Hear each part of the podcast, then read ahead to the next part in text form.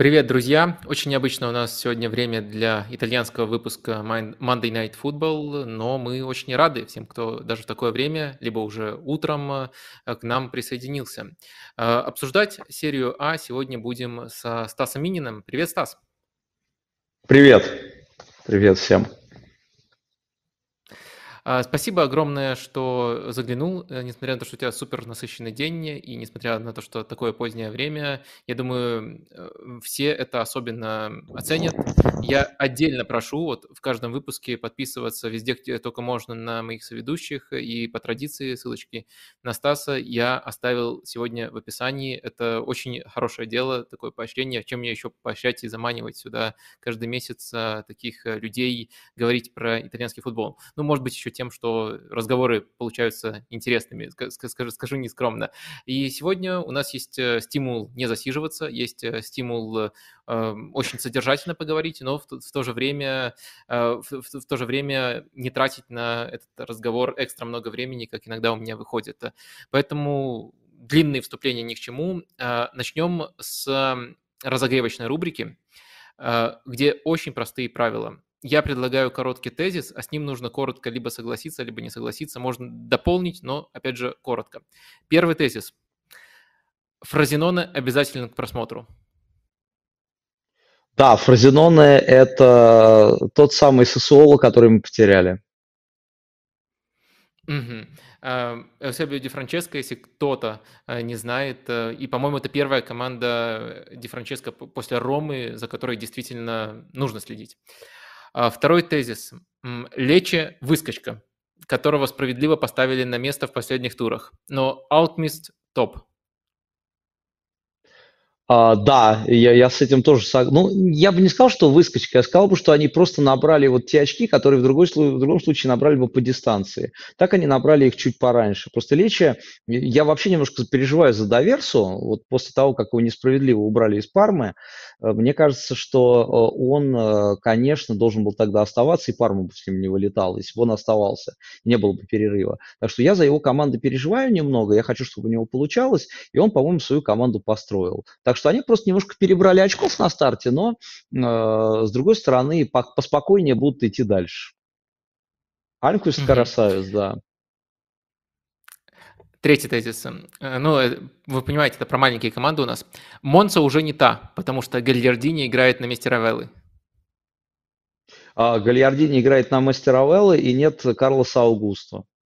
Вот мне кажется, что в таких командах, которые, ну, хотя бы частично ориентируются на старую Аталанту, э, очень важно сохранять или хотя бы не терять качество латералей. А все-таки Кириакопулос – это не э, замена э, для Карлоса Аугуста. Причем Карлос Аугуста и в Интере пока, по-моему, себя не настолько хорошо проявляет, вот как Гозен в свое время, уходя из Аталанты.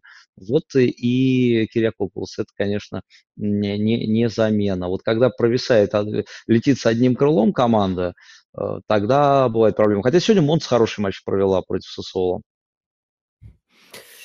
Да, ну и Кальпани есть всегда, за, за ним э, приятно следить. Э, может быть, по ходу сезона за счет командной химии Паладина все наладит. И последний тезис про маленькие команды. Верона не похожа на типичную команду Барони, но прессингует лучше, чем когда-либо. А, ну, может быть, и не лучше, чем когда... Нет, Верона лучше, чем когда-либо. Мне кажется, что при Тудоре они прессинговали лучше, и при Юриче они прессинговали лучше.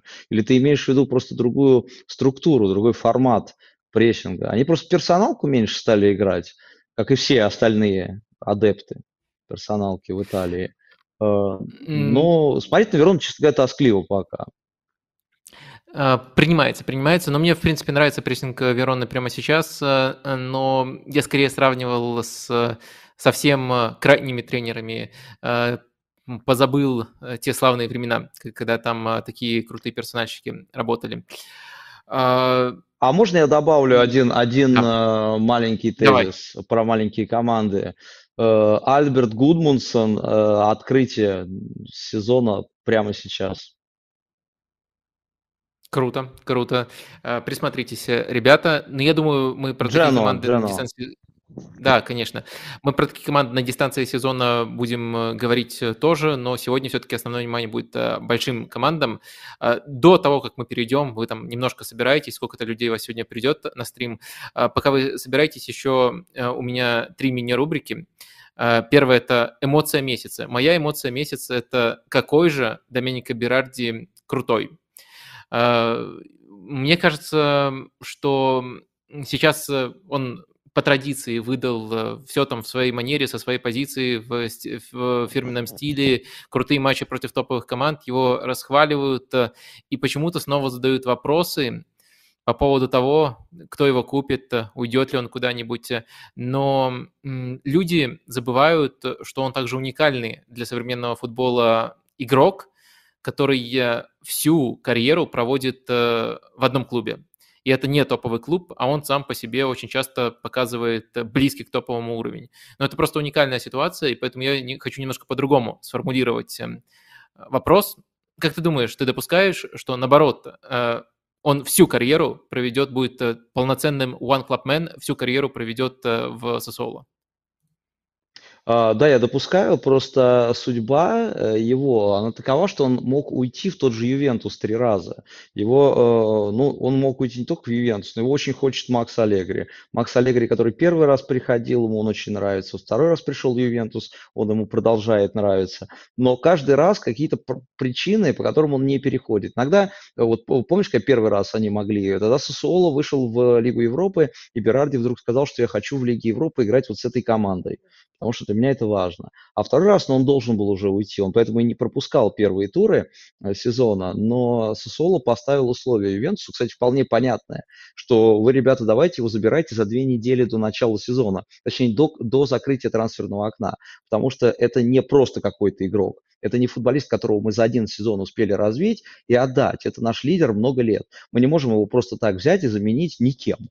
То есть мы должны поискать, хотя бы немножко прикинуть или попытаться купить тех, кого мы наметили. И поэтому он не ушел.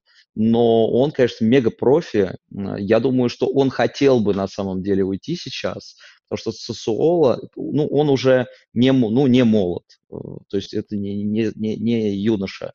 Понятно, что он хотел бы, может быть, и за какие-то клубные трофеи побороться, не только стать чемпионом Европы со сборной.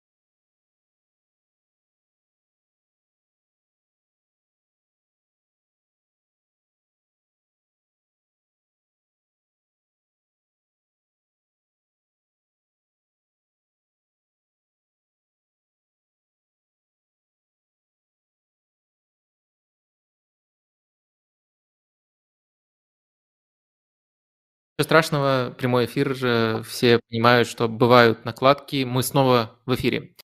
Но про Берарди поговорили. В общем, я буду болеть за то, чтобы он э, остался всю карьеру в одной команде, но я, я понял, да, что это не, не, не очень вероятно. Э, еще одного, еще одну персоналию хотел бы выделить и порекомендовать следить. Это Эмил Хольм. сегодня не будем подробно говорить про Аталанту, но этот паренек мне во многих отношениях нравится и сразу же запал вот именно с первых же матчей. Я помню немножко и специи его, но в Аталанте особенно, мне кажется, он подходит. Э, во-первых, наверное, нужно начать с того, что у него рост больше, чем э, метр девяносто, при этом это один из лучших дриблеров на своей позиции, он на правом фланге, как правило, играет э, правого латераля, и системе Аталанты, помимо всего прочего, еще за счет своих габаритов, за счет того, как они перегружают штрафную, последнюю линию, он еще может по ходу сезона, думаю, мы это увидим, очень эм, интересно завершать. А, поэтому за ним я рекомендую отдельно следить. Очень интересный и по качествам, и по просто игровому профилю футболисты. Думаю, что система Аталанты его качество будет э, приумножать, и пока это еще не мейнстрим. Это то, то, то, то к чему можно присматриваться. Да, тут э, самое главное, чтобы в команде не нашлось больше ни одного шведа, которого Эмильхольм будет подвозить до тренировки, чтобы Гасперини не запрещал ему подвозить соотечественников, как он запрещал Меле. Э, ну, это самое главное. По-моему, шведов больше нет. Хольм мне очень нравится. Э, за него же была большая конкуренция серьезная, потому что он был играл в специи, специя вылетела, и там доходили даже разговоры до Интера, что Интер Хольмом интересуется. Так что для Таланта это, конечно, успех что он у них оказался. Хотя пока в аренде. Ну, там в Италии это всегда аренда, за которой идет э, выкуп. Э, но он отметился еще и классным no-touch пасом в одном из матчей. Просто вот, э, по-моему, они забили даже после этого. То есть не только рост, не только габарит и дриблинг, но еще и чутье. Эм, пишет режиссер нашей трансляции, что лучше не так сильно наклоняться, потому что в этот момент э, не полностью видно. Сейчас, сейчас все замечательно. А, окей, э, давай э, переходить непосредственно к большим клубам, о которых сегодня поговорим. Начать я хотел бы с Милана. И поскольку мы встречаемся первый раз и еще даже не обсуждали перестройку прямо вот в общих чертах, которая случилась э, в Милане, я бы хотел начать с самого общего захода и спросить, э, ты доволен именно тем, э, какой путь был выбран Миланом этим летом, уже зная немножко о том, как он реализуется? Ну, главный путь – это исправление ошибок прошлого сезона трансферных. Ну, так это можно, наверное, назвать, потому что они сделали еще больше трансферов и очень качественных. По-моему, пока попали вообще со всеми. Вот я не могу назвать ни одного игрока, э, который пришел бы в Милан этим летом и который пока бы вообще никак себя не показал. Просто, может быть, я вспомнить не могу. Э, то есть все э, покупки были такие, что люди уровня первого состава, включая Ноа Кафора, который тоже может выходить и играть. То есть если брать, вот, понимать как путь вот это, то да, Конечно, это правильно.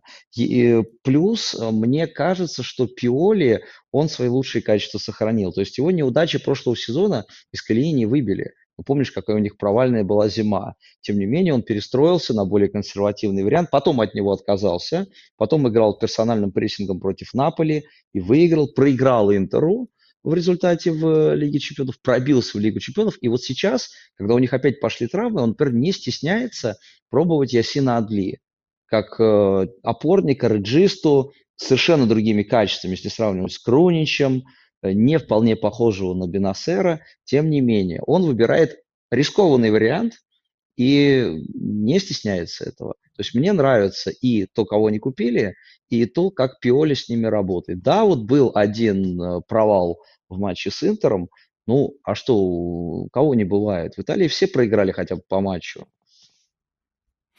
Э, ну, Адли, мне кажется, вообще олицетворяет даже более широкую тенденцию. Все больше и больше доверия именно футболистам, которых можно назвать реджистами, которые играют в опорной и в первую очередь за счет ведения игры, за счет э, паса себя проявляют. Э, это и Челханаглу. Ну, понятное дело, это ход еще из прошлого сезона, но в этом сезоне, по сути, Вабанк в этом отношении пошел Интер и сделал его явной основной опцией без Марцела Брозовича. Рома Паредеса возвращает Ювентус, конечно, скорее из-за из стилистических изменений, но совершенно другими полномочиями Локотелли наделяет. Э, и мне кажется, таких примеров можно все больше и больше приводить. Э, и, наверное, даже в широком смысле можно сказать, что сейчас это уже не просто итальянское слово, как казалось на определенный период. Сейчас это в том числе одна из тенденций, то, к чему вообще очень многие команды сейчас в Италии стремятся. И Адли, мне кажется, очень хорошо вписывается в это мышление. Но э, пока еще, еще один вопрос задам э, про общий курс развития Милана. Я с тобой согласен, и, и, и, может быть, это одна из проблем нашего стрима, очень часто соглашаюсь, э, но было и другое мнение по поводу того, как обошлись э, с Мальдини, по поводу того, как расставались э, с Тонали. Э, тебя это не смущало? Или ты просто вот уже сейчас понимаешь, что эти решения были правильными? Ну, нет, мне всегда, конечно, хочется, чтобы все жили в мире, никто не ругался, э, клубные легенды оставались, им находили какое-то применение. Но здесь, мне кажется, что это было э, решение во многом вынужденное. Там был э, конфликт на линии тренер и руководство, вот то еще руководство, насколько я понимаю, Мальдини и Массара – они не очень поддерживали Пиоли, и Пиоли не очень одобрял трансферы, которые были сделаны. Э, в моем понимании это было так. Но э, я нет, я совершенно не горюю. То есть мне интересно было посмотреть, э, хорошо, а что сделают? Но сделали вот, вот пригласили этих этих игроков, по-моему, очень качественно. Ну и плюс ко всему этому про Тонали ты спросил. Тонали, я думаю, что здесь выбирали э, такое болезненное решение. Игрок, который хочет остаться, очень до слез хочет остаться, и игрок, который стоит большие деньги, и за него готов вот сейчас прям английский клуб большие деньги дать. И на эти деньги, эти деньги можно инвестировать. И Милан выбрал вот этот вариант. То есть всегда приходится чем-то или кем-то жертвовать. Милан не в том сейчас положении, когда ну, вот, вот эта команда покупающая как почти все итальянские команды, ну там за исключением э, Ювентуса в недавнем прошлом, э, это команды продающие не внутри Италии, а в Англию, например, в Англию. То есть это команда, продающая в Англию. И Милан вот такая, такой клуб. Здесь ничего не поделаешь, приходится чем-то жертвовать. Э, я думаю, одно из игровых последствий э, трансферной кампании Милана и, в принципе, это, этой э, перестройки летней стало то, что команда, несмотря на то, что сохранился тот же тренер, становится более структурной. Мне кажется, это можно зафиксировать в, в очень многих матчах, особенно до того, как был, была неудача в дерби. Мы у Милана наблюдали очень четкую структуру в первой стадии, меньше импровизации, то есть 3 плюс 2, как правило, три центральных защитника. Тео часто оставался два чуть выше, опорник плюс Калабрия. На самом деле это я называю такие более распространенные варианты, но э, чем нравился Милан, много не получалось, но чем нравился, это то, что э, на самом деле наполнение могло быть очень разным, и они постоянно еще менялись э, позициями, сохранялась только общая структура. Раньше настолько четкого и отлаженного варианта в первой стадии не было. Мне кажется, это не совсем подходит игрокам, но вариативность в целом в Милане нравилась.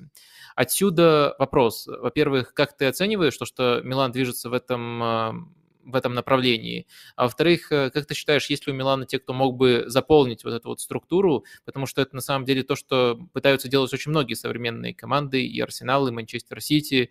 И вот Милан, кажется, захотел пойти этим путем. Но может ли Милан пойти этим путем?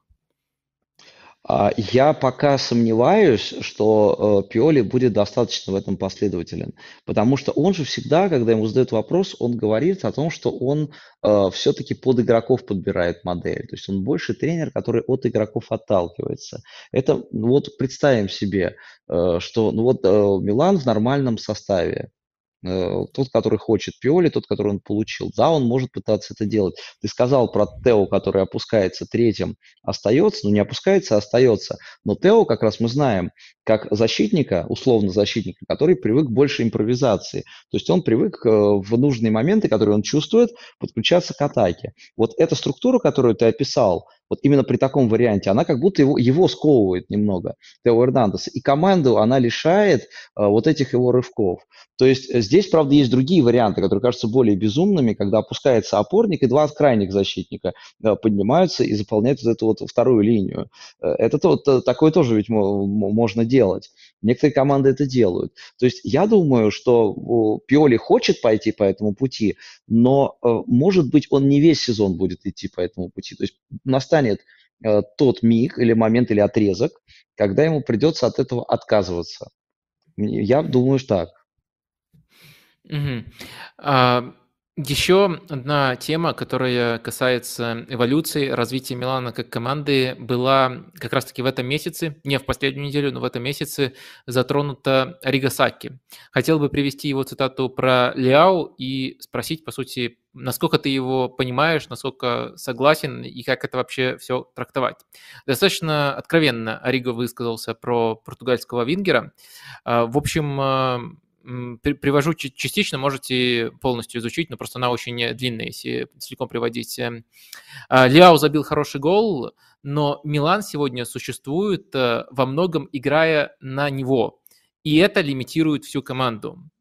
А, Лиау с его манерой нахождения на поле, с его э, плохим, э, плохой отработкой в обороне и с его нехваткой участия в работе всей команды не позволяет стать Милану коллективом в полном значении этого слова. Как тебе?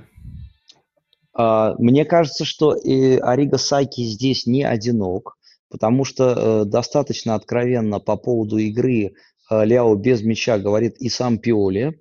Его каждый раз спрашивают. Он, ну, он, правда, не так жестко проходится, он говорит какие-то конкретные детали, называет, но понятно, что есть критическое отношение.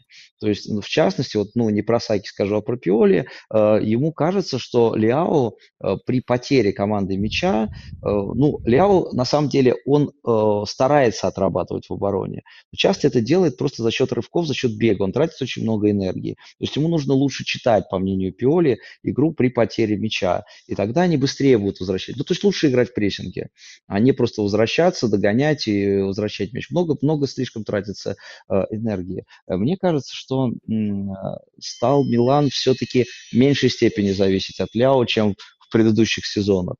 Может быть, это вот просто впечатление от того, как хорошо э, адаптировался Пулишич, как он может менять позиции, как хорошо пришли другие игроки. То есть у Милана появилось больше опций больше вариантов. И тот же Ноа Акафор, который выходит вместо Жиру, это другого плана игрок. То есть у них появилось больше вариативности в атаке. Раньше они действительно были заточены на э, Ляо, на то, как он играет. То есть мне кажется, что зависимость стала меньше. Э, игра Ляо без мяча э, значительно лучше не стала. Но просто сейчас как будто бы это лучше камуфлирует Милан. А, смотри, предложу гипотезу, которая состоит, э, по сути, вот из двух тезисов. Первый тезис, ну, он просто очевидный, поскольку мы критикуем Ляо, или я критикую Ляо вместе с Ригасаки, э, мы не можем это не проговорить. Э, Ляо индивидуально играет здорово. Да, кто-то ему там будет припоминать ту самую пятку против Ньюкасла, но в целом начало сезона у него индивидуально хорошее.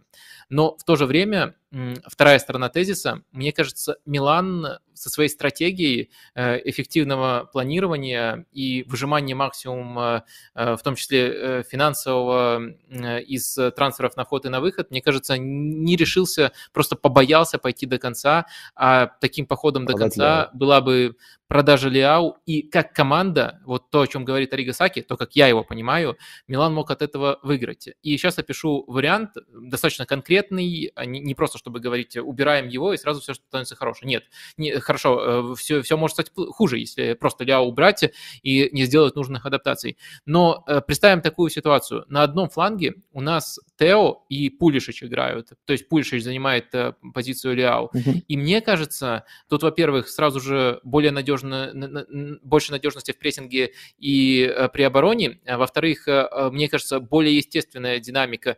Конечно, Тео и Ляо, два очень индивидуально ярких футболиста, язык находят и полностью теряются, но мне кажется, Пулишич, который уходит в центр, и Эрнандес, который играет по флангу, между ними еще более естественная химия могла быть. Ну и плюс, конечно, Пулишич адаптируется, читает под партнера, вот как раз-таки у него с этим проблем нету. Но, понятное дело, Пулишич не играет так хорошо один в один. А функция игры один один в один э, смещается просто на другой фланг, где выходит Чикуэза. На Чикуэза. И это на самом да, и это на, на правом фланге уже. А, и это на самом деле тоже подходит динамике всего фланга, потому что Калабрия тогда мог бы не играть во всю ширину, мог бы более ограниченную роль играть, оставаться там третьим центральным защитником, то есть в опорную не надо ему идти, а вот третьим центральным он мог бы оставаться. Доставлять мяч Чукуэза, Чукуэза э, разыгрывает один в один, два достаточно разных вариативных фланга, и Милан, по крайней мере, вот если намерение мы читаем правильно, если действительно Милан там от, от Пёли попросили, у Пёли попросили стать более структурной командой, он пытается достичь этого, и футболистов его под это покупают. Милан в таком случае, мне кажется, стал бы намного ближе к тем командам, которые мы называем э, структурными. Вот такое предположение. Ну, смотри, а, это вот то, как ты описал, это все очень красиво, и это действительно было бы красиво, наверное, но, э, во-первых, может быть, побоялись, потому что Ляо все равно даже в прошлом сезоне забил очень много, и вклад его был весомый. Потом, э, в случае с Тонали, понятно, что есть много миллион, много десятимиллионное предложение, и можно его продать, его продают. Ляо – это, ну, попсовая звезда, и все время кажется, что ты можешь продать его дороже. Я думаю, что так кажется. И может быть, вот именно в этот момент, летом, ну, учитывая, что еще перемены, пришел там новый спортивный директор, появился новый спортивный директор, э, и вообще много трансферов, побоялись и разрушать команду уж совсем, такой рискованный шаг, и не нашли нужного предложения на рынке для того, чтобы очень за много продать Лиао. Вот если бы, там, не знаю, мадридский Реал искал игрока не на в центр атаки, условно, а, а вместо Венисиуса, например, ушел бы Венисиус, а не Бензима, продали бы Реалу за большие деньги. Если бы в Англии кому-то вот прям позарез нужен был Лиау, я не уверен, что он кому-то нужен был позарез. А, продали бы, наверное, в Англию. А вот не было такого предложения. И не продали поэтому. Угу. А, ну, а, в принципе, звучит логично. Возможно, возможно, вот именно это желание продать за совсем а, какую-то безумную сумму, которые периодически встречаются на современном рынке, возможно, это послужило мотивом. Сейчас будет Ну, можно вопрос. прогадать с этим. Э, Да. Да, дополняй, если, если нужно. Да, можно прогадать. Помнишь, как Севилья продавала Эн-Несири, не хотела продавать в Англию за 50, а сейчас за него никто не предлагает 50. Ну, Немножко да, другой безусловно. уровень, но, но вот этот э, тоже пример. Рискнул, не продал, ну а потом все, ты уже не продашь. А, безусловно. А, хотел задать э, немножко нишевый вопрос, э, но мне кажется, он важным в контексте, в контексте, наверное, даже оценки шансов Милана в принципе в этом сезоне. А, вот не, я думаю, ни для кого не секрет, что я очень высоко оцениваю Миньяна как вратаря. Э, в десятку запросто его включаю, возможно, даже в пятерку. И мне кажется, что его стабильность э, просто феноменально потрясает. Начал этот сезон он тоже, мне кажется, очень здорово. Но э, в прошлом сезоне, мне кажется, важной, если не ключевой, проблемой стал травма Миньяна. И дублер был просто ужасен, Тет Рошану. В этом сезоне, к сожалению, несмотря на всю любовь к Миньяну, снова проявляются его некоторые травмы. Он уже вернулся в матче против Лацио, но тоже уже несколько матчей пропустил, два матча серии А.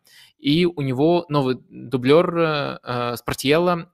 И как ты думаешь, если это будет повторяться, Милан закрыл эту позицию вот второго вратаря, поскольку мне это кажется действительно важной проблемой в контексте конкретной команды. А, мне кажется, что э, Спартелло, ну, это может быть, не знаю, мои симпатии персональные к Аталанте, но мне кажется, что Спартелло более надежный вариант, чем Татарушану. Ну, Спартелло, кстати, он же не испортил э, ничего в Аталанте, когда там играл. Он играл большие матчи, он играл в больших турнирах. Вынужденно, кстати, часто, когда Муса травмировался или когда Спартелло просто был в лучшей форме. То есть у него просто э, за последние годы больше было опыта игры на высоком уровне в матчах, где действительно очень многое решалось. И где Спартьелло, ну, он, ну, насколько я могу вспомнить, э, он вот так вот явно не привозил. И, и ну, хорошо, Маньян травмировался в прошлом сезоне, он травмировался позапрошлом. Действительно, тоже, вот это многие забыли, это тоже было. Э, и э, всегда этот вопрос возникает. Но не бывает же так каждый сезон. Правильно? Вот сейчас он выбыл, тоже испугались, но всего два матча пропустил. И, э, по-моему, Спартьелло не испортил. То есть мне кажется, что э, сейчас вот дергаться и искать какую-то топовую замену, Сложно. А как, что может быть этой топ? Кто может быть этой топовой заменой? Это может быть опытный вратарь, который готов посидеть э, на Кейлор Наус условно. Вряд ли. Это другого, других качеств вратарь. Ну, то есть э, здесь с вратарем всегда сложно, потому что ты не понимаешь, что ты ищешь. Что именно ты хочешь компенсировать, если вдруг этого вратаря не будет. Игру ногами Маньяна, его уверенность, то, как он начинает атаки, я думаю, что это даже не десятка, это пятерка может быть. Угу. А, и можно коротко сейчас пройтись по еще ряду вопросов, которые касаются ну, просто того, как мы видим состав Милана, поскольку выбор есть. Хотел спросить у тебя про центр поля. Каким ты видишь оптимальный центр поля? Особенно меня этот вопрос интересует э, в, с учетом возвращения Бенесера. Ну, то есть он mm-hmm. вернется через месяц, насколько я знаю, примерно. И тогда каким будет оптимальный центр поля? А, я думаю, что вот э, реальным, если он возвращается, если он быстро набирает форму, э, это будет вариант, при котором все-таки выходит не Адлия Бенасер. Они играют тройкой, и ну, у них есть чистый вот этот э, условный реджист, опорник Бенасер. А по краям я не думаю, что Пиоли будет экспериментировать. Будут играть Лофтус Чик и будет играть Тиджани Рейндерс.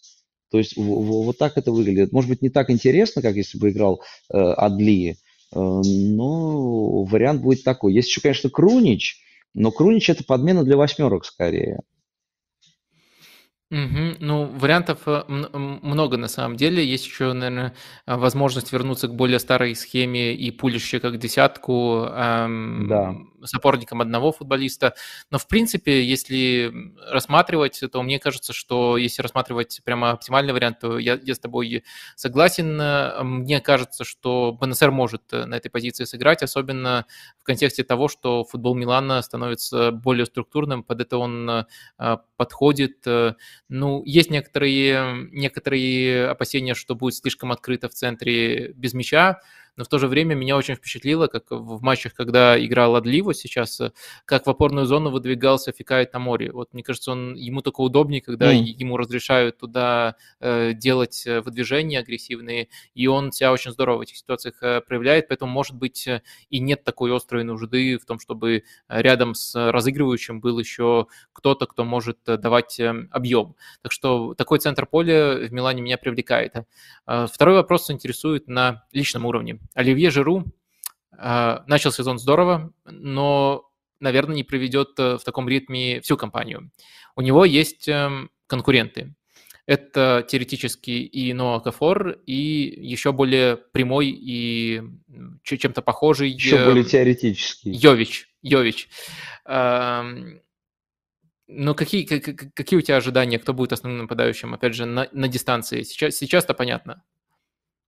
Я, э, нет, я не верю в Йовича, не потому что он в реале себя плохо проявлял, просто э, мне кажется, что Йович это игрок для команд с немножко другими амбициями, э, где, ну вот Фиорентина. Понятно, что это амбиции Еврокубковые, но это не амбиции все-таки Лиги Чемпионские. И Лука Йович, у которого, кстати, был там прямой конкурент, Кабрал мне нравился больше гораздо, чем Лука Йович, но в Милане это вот игрок, который, да, выйдет э, как дополнительный нападающий или как замена Жиру на 1-2 матча, но Акафор, э, с одной стороны, он никакой не центральный нападающий, ну, то есть он для другого футбола центральный нападающий. Это скоростной парень, ему скорее бы на фланге играть или в паре хотя бы нападающих. Э, здесь это не то. Но Пиоли, насколько я понимаю, очень доволен тем, как Акафор вот это интерпретировал эту позицию. Это, правда, было вот в отдельном матче, Э, и сейчас он стал забивать. То есть я думаю, что если будет искать смену, то это скорее будет, вот по нынешней форме, это скорее будет Акафор. Просто немножко адаптируется игра, перестроится.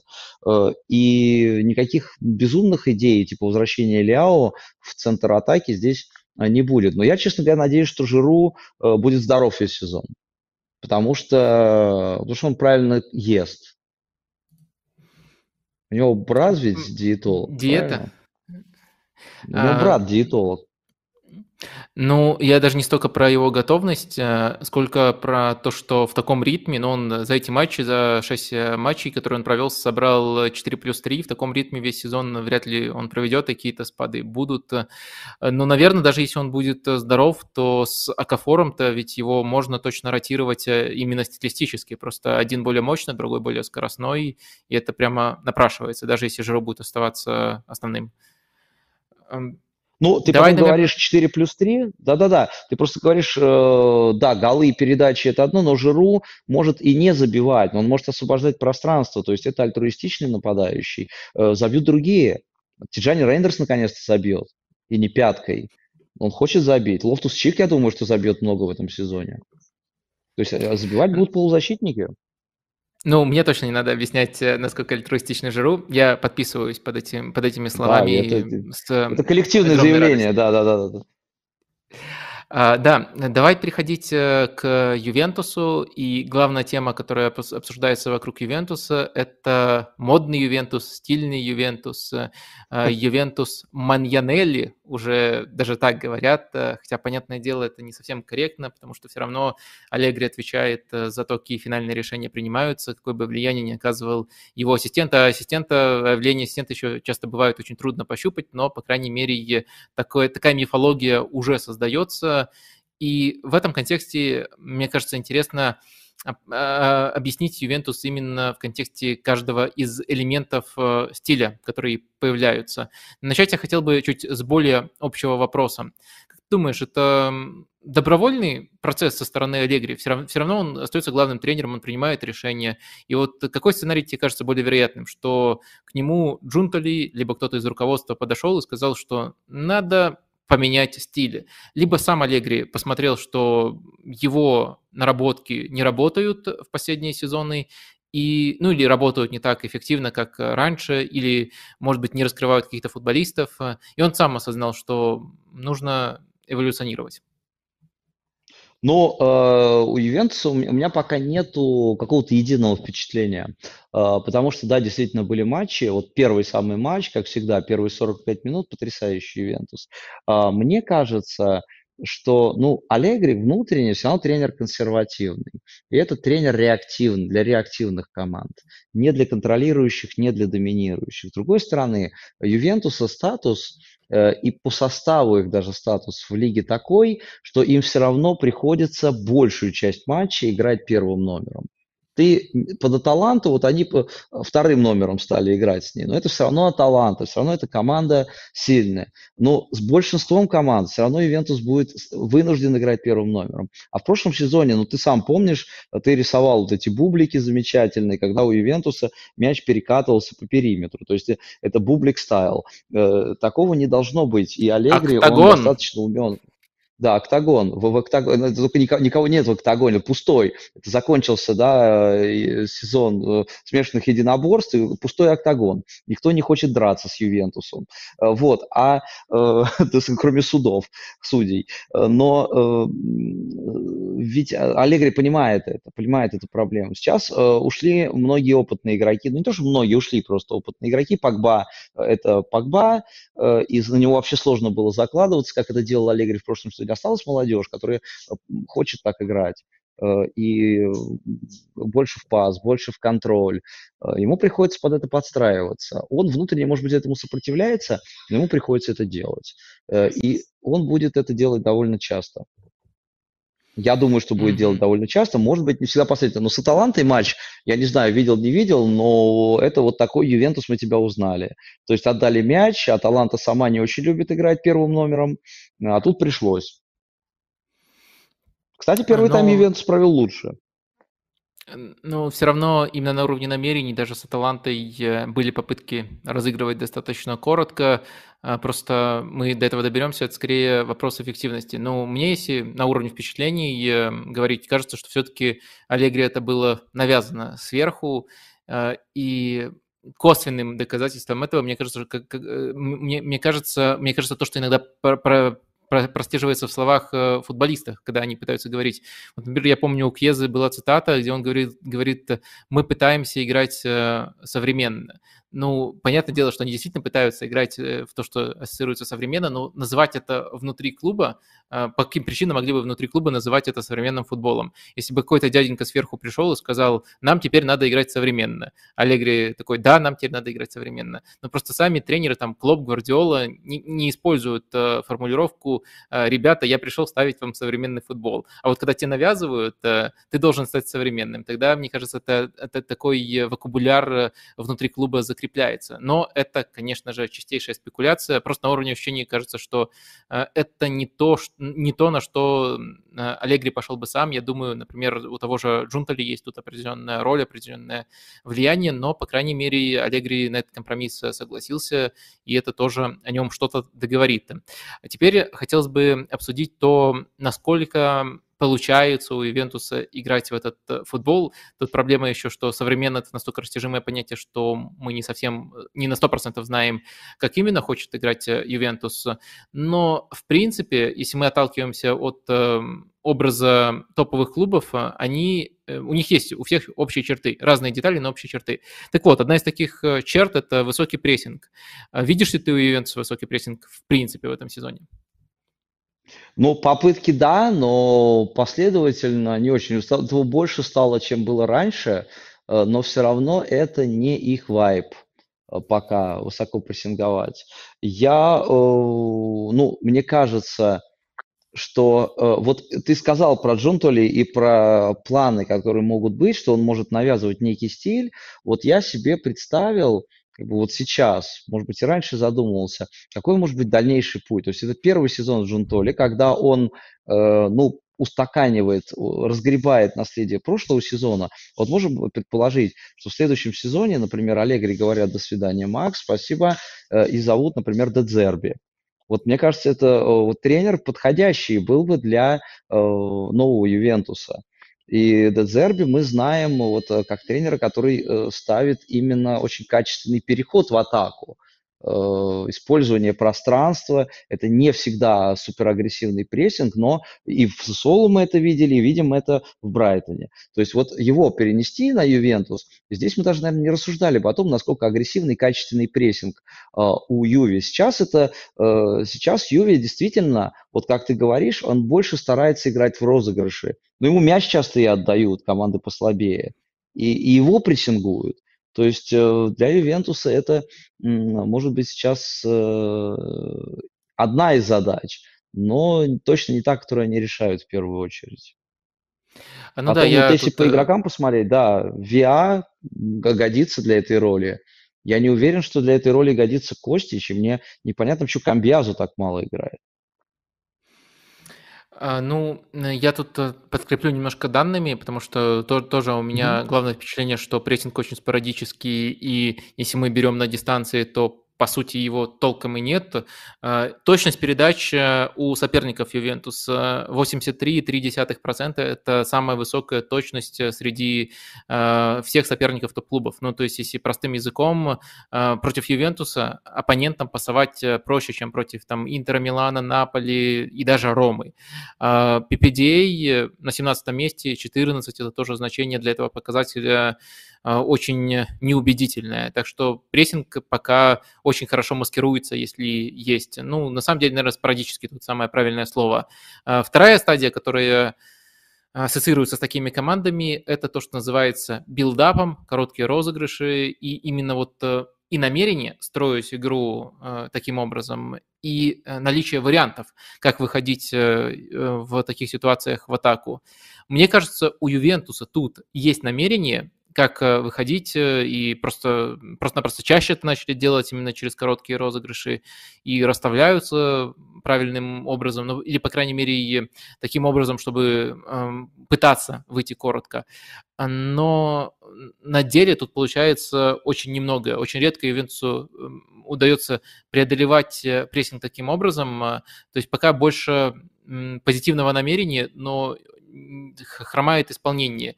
Где-то из-за качества отдельных футболистов, где-то из-за сырости идеи. Насколько тут наши впечатления сходятся? Сходятся. И вот э, по поводу того, как они переп... переходят в атаку. Ну, например, вспомним матч, который они проиграли с Сосуоло, вот это новый Сосуоло, который сам, вот ты сказал, 17-й по PPDA э, Ювентус, а, по-моему, то ли 19-й, то ли 20-й сейчас Сосуоло. То есть команда, которая, в принципе, отказывается от высокого давления, вот она в середине поля встречает, и через быстрые реактивные атаки она Ювентус наказывала. Моментов создавали кучу в том матче. И вот это как раз бич Ювентуса, да. То есть они э, понимают, как, за счет кого они могут э, переходить, но пока не получается. И э, мне кажется, что Аллегри еще, э, его многие за это ругают, за то, что он э, как бы, прибивает амбиции ребят. Говорит им, что нет, нам в четверку бы попасть, нам, у нас там соперники очень сильные, но он понимает, что ему приходится э, перестраивать игру, и он понимает, что это будет не только спорадический прессинг или не очень качественный выход э, из обороны. Он понимает, что это не будет давать стабильный результат. То есть они будут проигрывать матчи из-за этого. Они будут плохие матчи проводить из-за того, что им приходится ломаться. Вот э, об этом он говорит. То есть все все понимают, э, сделать пока вот так, чтобы сразу все поехало, не может. И Аллегри сам испугался, когда они вначале выдали качественные матчи и выиграли их. Испугался реакции, что будут требовать чемпионства и качественной супер игры. А, да, тут мы сходимся, но хочется все-таки Ювентус и похвалить. И я на самом деле тут не притягиваю за уши. Есть один аспект, который меня, меня действительно интригует и за которым особенно интересно следить. Это новые претенденты на фланги, на позиции, которые можно назвать позициями латералей в этой схеме Ювентуса. В частности, Маккенни на одном фланге, Камбьяза на другом фланге. Mm-hmm. И мне кажется, они дают абсолютно новую динамику. Когда выходят эти ребята, мы наблюдаем наблюдаем фланговые треугольники с постоянными ротациями. Ни тот, ни другой не прикован к своей конкретной зоне. Особенно это, конечно, проявляется Скамбьяза, который ну, буквально создан для того, чтобы играть в такой футбол. А, он может меняться позициями с Рабье, может сваливаться на один из флангов Кьеза и тоже в таком случае заполнять ширину, а латераль э, идет в более узкую позицию. А, и э, вот это действительно интересно. Это рождало комбинации, то есть это не совсем э, то, за что пытаются многие нахваливать там Манинелли и его влияние, то есть это игра уже на чужой половине поля и игра, пускай комбинационная, но все-таки фланговая. Но это действительно новый элемент, и он работает.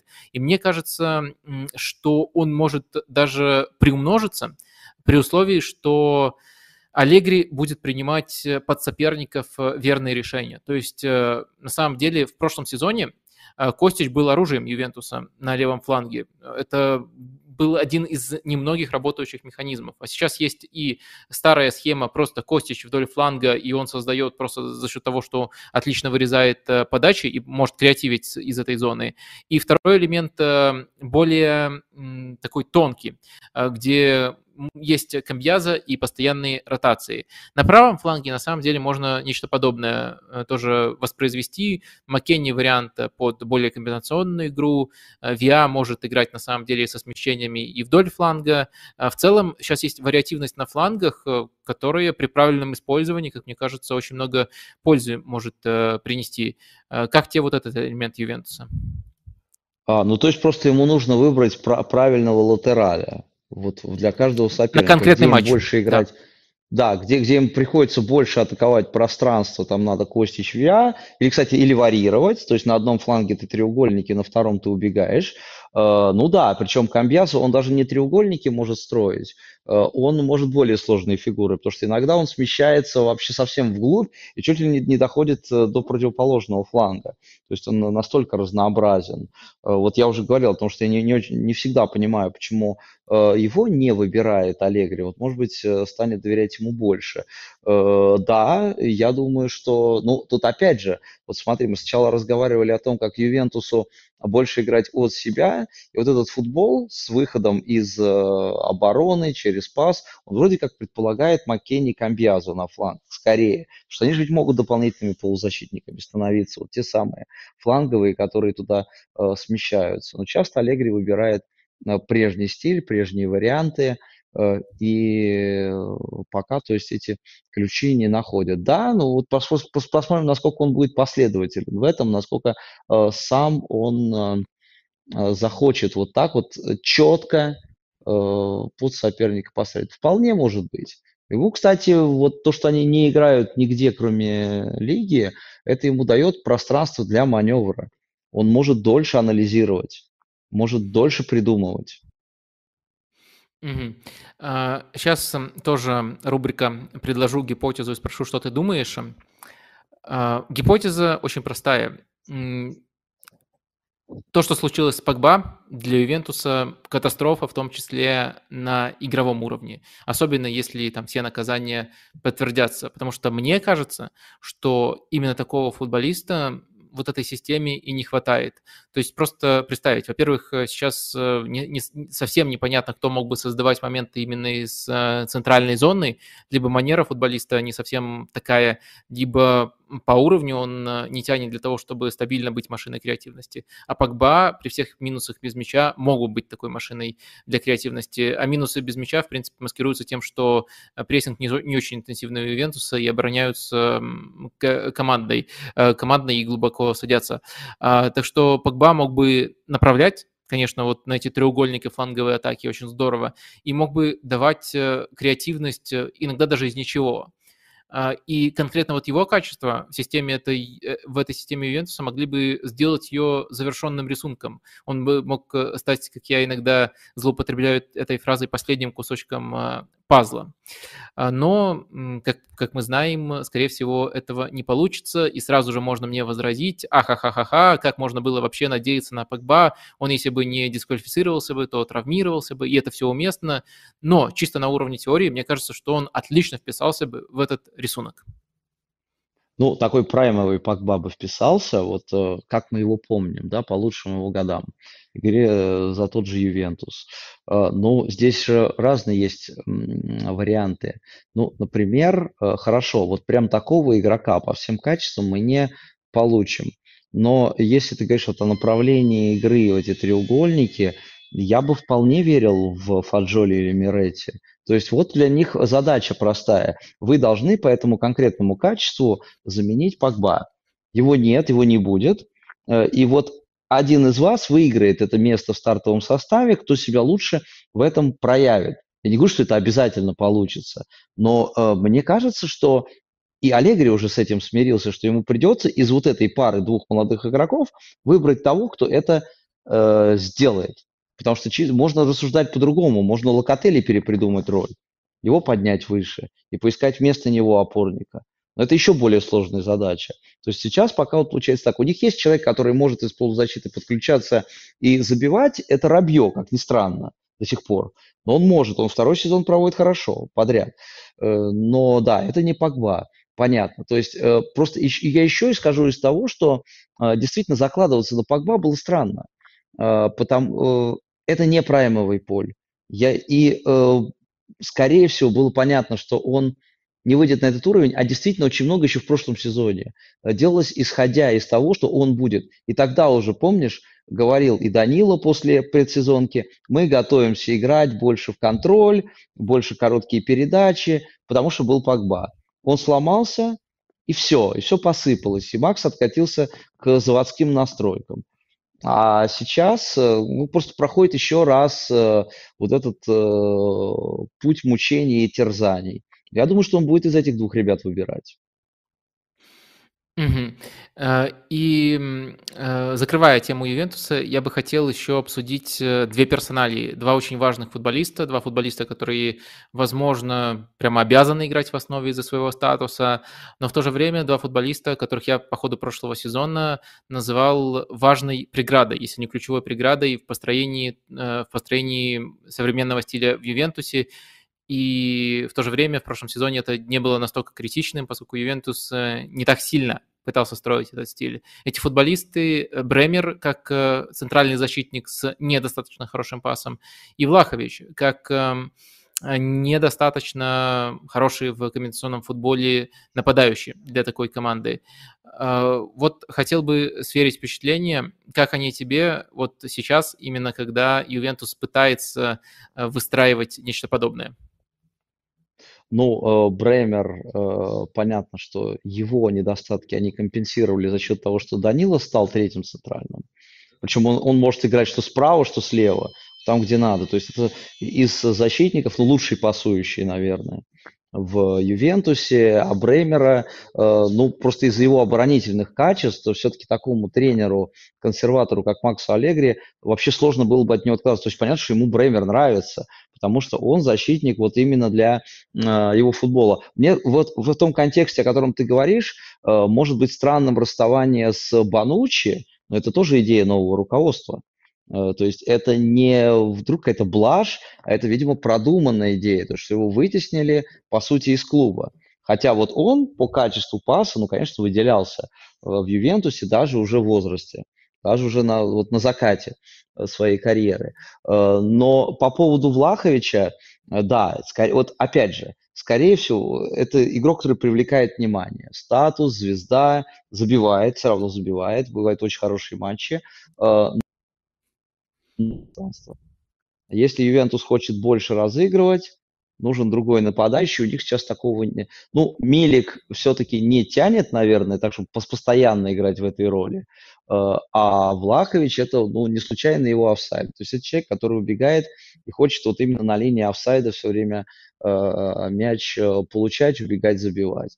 То есть по поводу Бремера, мне кажется, что такой игрок в команде нужен и будут его использовать и не откажутся. По поводу Влаховича, ну, это могло бы быть концептуальное расставание. Ну, вот представим себе, что Джунтоли стянет в команду, ну, кого-то с другими качествами, там, не знаю, Виктора Асимона, например. Вот тогда можно будет Влаховича продавать, в Англии купят за, за 50 миллионов и супер. Ну, э, Это я теоретически, тут... Э, я не, не, ничего не слышал про то, что Ювентус Симоном интересуется. Это вполне себе здравое предположение. Мне кажется, не за горами э, такие слухи. Э, я тут с тобой согласен. Наверное, тут нужно только зафиксировать, э, что и у того, и другого видны очевидные плюсы, и для определенных систем это, если не топовые, то около топовые футболисты. И даже э, в этом сезоне в иных стадиях они себя проявляют здорово, но в то же время базовое впечатление, вот когда уже не в теории мы говорим о построении нового стиля, а на практике смотрим, может и не может Ювентус построить такой стиль, мне кажется, эти футболисты по-прежнему остаются своего рода преградами. Конечно, это не единственное, что отделяет Ювентус от доминирования сами решайте в кавычках или нет. Э, но мне кажется, это тоже нужно учитывать, и это усложняет задачу. То есть э, тяжело сочетать эти вещи, делать таких футболистов э, знаковыми и важными для команды, и в то же время требовать от тренера построения этого стиля. В итоге, мне кажется, да, весьма логично, что мы получаем то, что получаем. Э, некоторые элементы, намерения у Ювентуса видно, некоторые элементы получаются, некоторые не получаются, а в иных матчах э, просто Аллегри откатывается практически в классический режим. Но одного Ювентуса не отнять. Следить за Ювентусом в этом сезоне в разы интереснее, чем прошлом уж точно, и в принципе очень интересно даже на контрасте с любой командой. Но я думаю, про Ювентус мы сказали достаточно. Давай э, поговорим э, сейчас э, про Наполи. И тут тоже я стартану с гипотезы, которая формулируется так. Проблемы, которые приписывают Наполи в этом сезоне, в гигантской степени связаны с прошлым сезоном. А, я вижу, что Руди Гарсия в целом сохранил структуру и принципы игры без мяча. Тут вообще изменений очень мало. Я вижу, как меняются принципы игры с мячом. Но я практически не вижу связи изменения вот этих принципов с проблемами, которые были у Наполи в неудачных матчах. Эм, а, в некоторых вещах даже игра с мячом становится интересней. А проблема, о которой я вот э, говорил недостаточно конкретно в предыдущих предложениях, это радикальное прочтение Наполи Э, соперниками этой команды. Э, то есть э, все знают, что Наполи, еще это проявилось на самом деле прошлой весной, когда уже это было достоянием общественности это знание. Все знают, что Наполи – это команда, которая лучше всех в Италии, может быть, в Европе разбивает прессинг, когда вы прете на эту команду своим прессингом. И на определенном этапе, еще не в этом сезоне, а в прошлом сезоне, соперники просто решили этого не делать. И это стало более радикальным э, вот э, сейчас э, в новом сезоне. У нас есть картинка, давайте выведем то, как Наполи разыгрывает мяч. Картинка с таблицей. Обратите внимание на колонку, которая выделена. Тут много лишней информации. То есть как часто Наполи, Наполи разыгрывал от ворот э, дальними ударами. То есть за все эти туры Наполи дальними пасами разыграл только один раз. Из 26 э, попыток только один раз. Вы видите другие команды, какие, какие бы намерения у них не были, не были, они все равно делают это в разы чаще, чем это делает Наполи, просто потому что их э, намного чаще встречают. Им нужно принимать решение, разыгрывать под давлением, либо не разыгрывать под давлением. Наполи лишают такого выбора. Наполи никто не прессингует, Наполи дают разыгрывать мячи, и это приводит к тому, что у Наполи вот э, всегда, э, по, по сути, у Наполи сместился рисунок матчей, потому что их э, настолько досконально прочитали. Какой вывод я могу сделать из всего, что я только что сказал? Вот этот проблемный, проблемный сценарий, который Наполи имел в некоторых матчах этого сезона, он повторился бы и при Спалетти. И та критика, которую, которая обрушивается на Руди Гарсию, мне кажется, жутко переоцененной. Возможно, я что-то упускаю. Стас, тебе слово. Э, ну, здесь, мне кажется, вообще сама проблема, э, у нее есть еще другое измерение. И оно проявилось вот э, с вот этим последним скандалом вокруг Асимена. То есть, скорее всего, все, многие понимали, что для Наполи прошлый сезон уникален. То, что они сумели вот так пройти первую часть сезона, что по сути они уже все тогда обеспечили чемпионство, что они стали чемпионами спустя столько лет, что так ярко себя некоторые игроки проявили, многие игроки проявили, что это, скорее всего, второй сезон подряд не, не, не произойдет. Поэтому, например, Ким Минже уходит, его продают, все равно Наполи продающий клуб. И Асимон, например, тоже хотел бы уйти и не ушел. То есть многие игроки остались, и они, когда они видят первые признаки того, что не получается так в прошлом сезоне, и действительно, это проблема э, весенняя Наполи. Наполи уже тогда играл даже не второй, не третьей командой по качеству игры был в Италии. Вот, они это видят, они видят, что результата такого нет, Хотя самое смешное, помнишь, что они сейчас 4 матча проводили, они могли даже больше очков набрать за первые 4 матча, чем в прошлом сезоне. Это все уже забыли все равно, э, если есть такое ощущение, начинаются вот эти внутренние бурления, э, и это, конечно, сказывается на работе Руди Гарсии. То есть он работает в неспокойной обстановке, плюс пресса, которая, э, ну, тоже мыслит какой-то байс, recency, наверное, да. То есть последний сезон выиграли, сыграли супер, значит, должны и сейчас играть тоже супер. Мы же играли только что супер, значит, должны опять. То есть вот это все тоже э, наслаивается. По поводу предсказуемости. Вот это, ну, да, действительно, это было очевидно. То есть все знают, что вот они будут играть с мячом, вот у них есть фланг, э, который нужно освобождать для Хвичи, чтобы он оставался один в один, обыгрывал, тогда будет опасно. На Хвичи все сдваивают, э, но э, показала практика, что не все могут сдваивать против него удачно. Вот Дженова, например, хорошо сдваивал, а у Динеза хуже. И с Удинезе очень качественный был матч по мне, у Наполи, и там использовал Руди Гарсия уже какие-то новые приемы, потому что Хвича и э, Политана, да, по-моему, Политана выходил на правом фланге, они в какой-то момент, они начинали, но если не меняться флангами, то смещаться, причем одновременно.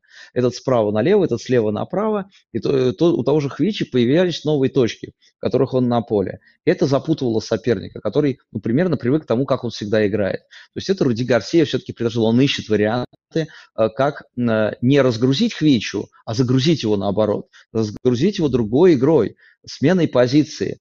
Потом он вернется опять в свой вот этот левый карман, но когда соперник будет выбит из колеи. Вот в матче с Удинезе я это увидел. Может быть, не всю игру, Потом Тахвичи уже уставшего соперника добивал своими привычными движениями. Но здесь э, Руди Гарсия это попробовал. И мне кажется, с Удинезе это получилось. Понятно, что э, там Реал у них следующий соперник, это не Удинезе. И там люди по-другому читают игру и исполняют. Э, но какие-то наметки есть. Я точно думаю, что Руди Гарсия не виновник э, не самых удачных результатов. Более того, я считаю, что результаты Наполи еще удачнее гораздо, чем могло бы быть. Посмотри на Лацио, на Рому. Вот Наполи, Наполи идет по нормальному Лига чемпионском графике. Э, то есть здесь нет никаких проблем. Руди Гарсия должен работать. Ты упомянул Хвичу, чуть позже хотел о нем поговорить, но все-таки один вопрос на самом деле глобальный есть э, про него. Вот э, его весна, его э, эм, не очень стремительный старт сезона, сейчас, к счастью, уже снова вернулись к нему баллы результативности. Ты видишь в этом глобальную проблему? Что-то, что нельзя было бы объяснить просто изменением стиля соперников и просто перепадами формы? Я, мне кажется, что по- весна– это, конечно, адаптация под хвичу соперников. И э, когда начинается новый сезон, э, у Хвичи, вот э, опять я про Удинеза вспоминаю, яркий матч, потому что он попа- ему не везло, он попадает в штангу раз, он попадает в штангу два, и он забивает третий момент. То есть здесь и невезение есть, моменты есть у него. Он может забивать, но ему не везет. А для такого игрока очень важно, чтобы хотя бы раз он все-таки все сделал правильно и до конца. И вот тогда уже начинает переть. Плюс ему, конечно, должен тренер помочь, и он старается ему помочь, всей команде одновременно. То есть понятно, что под него адаптировались. Понятно, что для такого молодого игрока, как Квичи, мы уже как бы говорим о нем как о состоявшемся игроке. Вот он это умеет, и все, и супер. Но он сам должен уметь меняться, адаптироваться. Он может попасть потом в другую команду, которая играет еще более сложный футбол. И там придется адаптироваться, придется играть по-другому. То есть э, вот проблемы с результативностью– это сначала адаптация, э, потом адаптация плюс невезение. То есть не всегда Наполи и Хвичи не создавали моменты. Ему не везло. И он э, поэтому не забивал. Такого игрока это психологически важно, чтобы ему раз повезло, и он забил.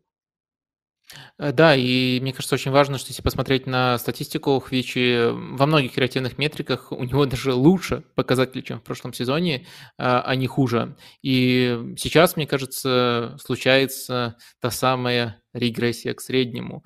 Э, и он абсолютно заслуженно свои баллы результативности начал эм, а, собирать. И напомню, мысль, за которую мне после последних недель уже менее стыдно, и думаю, она может реализоваться. Я видел эм, э, у Хвичи путь э, Азара. То есть Азар у Руди Гарсии тоже очень здорово рос. Но не позднего Азара.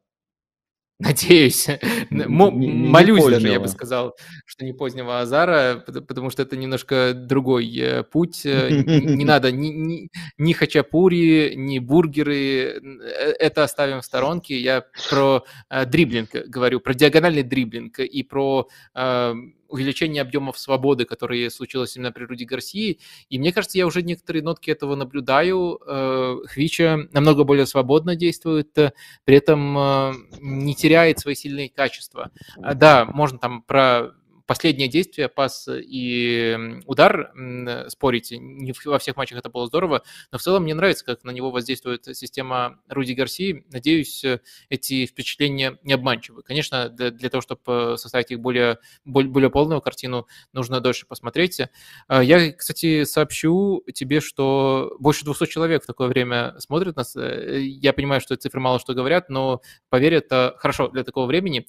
Э, настолько хорошо, что даже решусь запустить опрос вопросик. Э, фаворит этого сезона? Такой простой вопрос. И четыре главных претендента. Сори, если кто-то не помещается не, не помещается. Ну и поскольку такая маленькая пауза, то напоминаю про активность. Любая активность тут эм, э, приветствуется. Лайки, подписки, э, подписки также на Стаса, ссылочки есть в описании.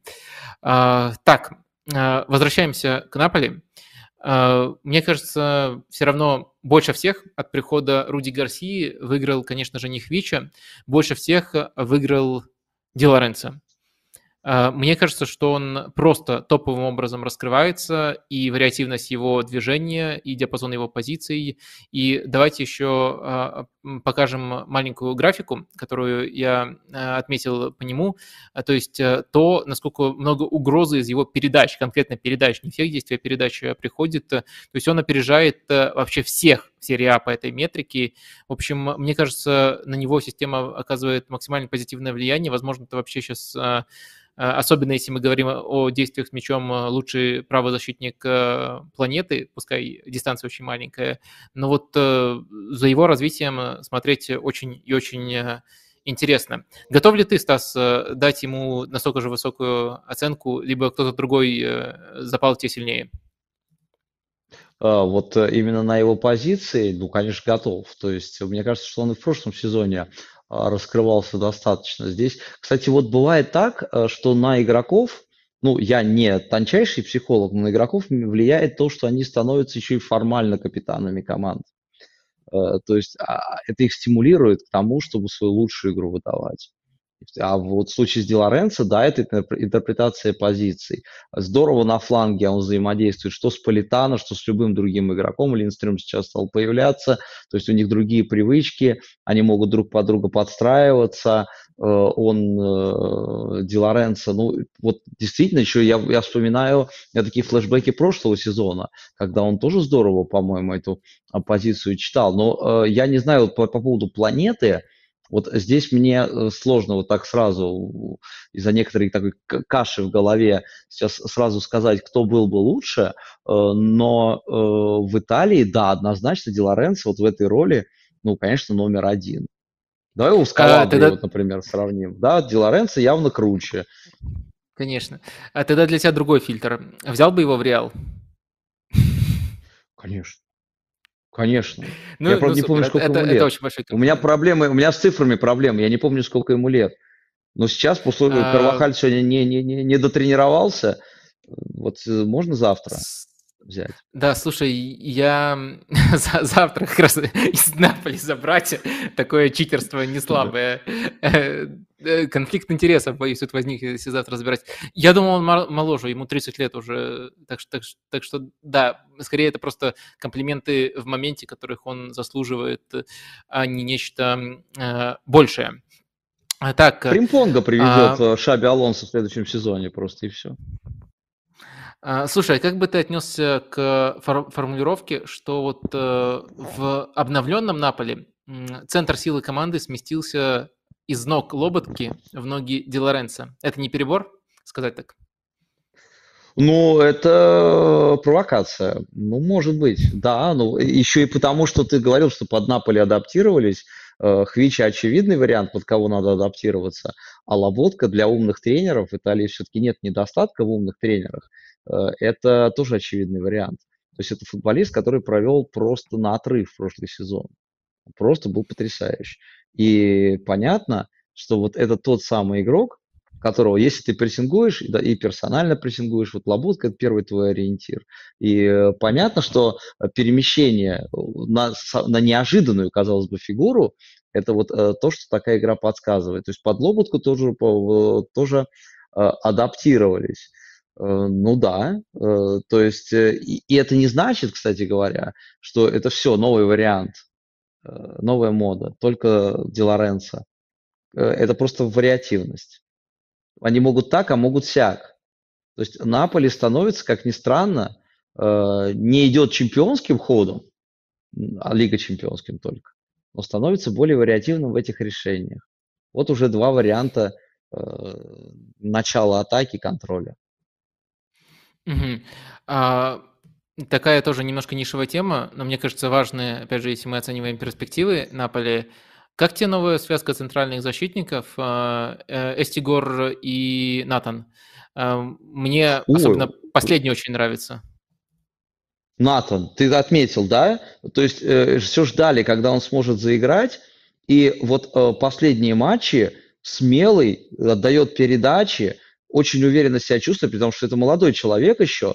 Мне кажется, что, это, во-первых, это вынужденное решение, потому что у них просто сломались два других защитника.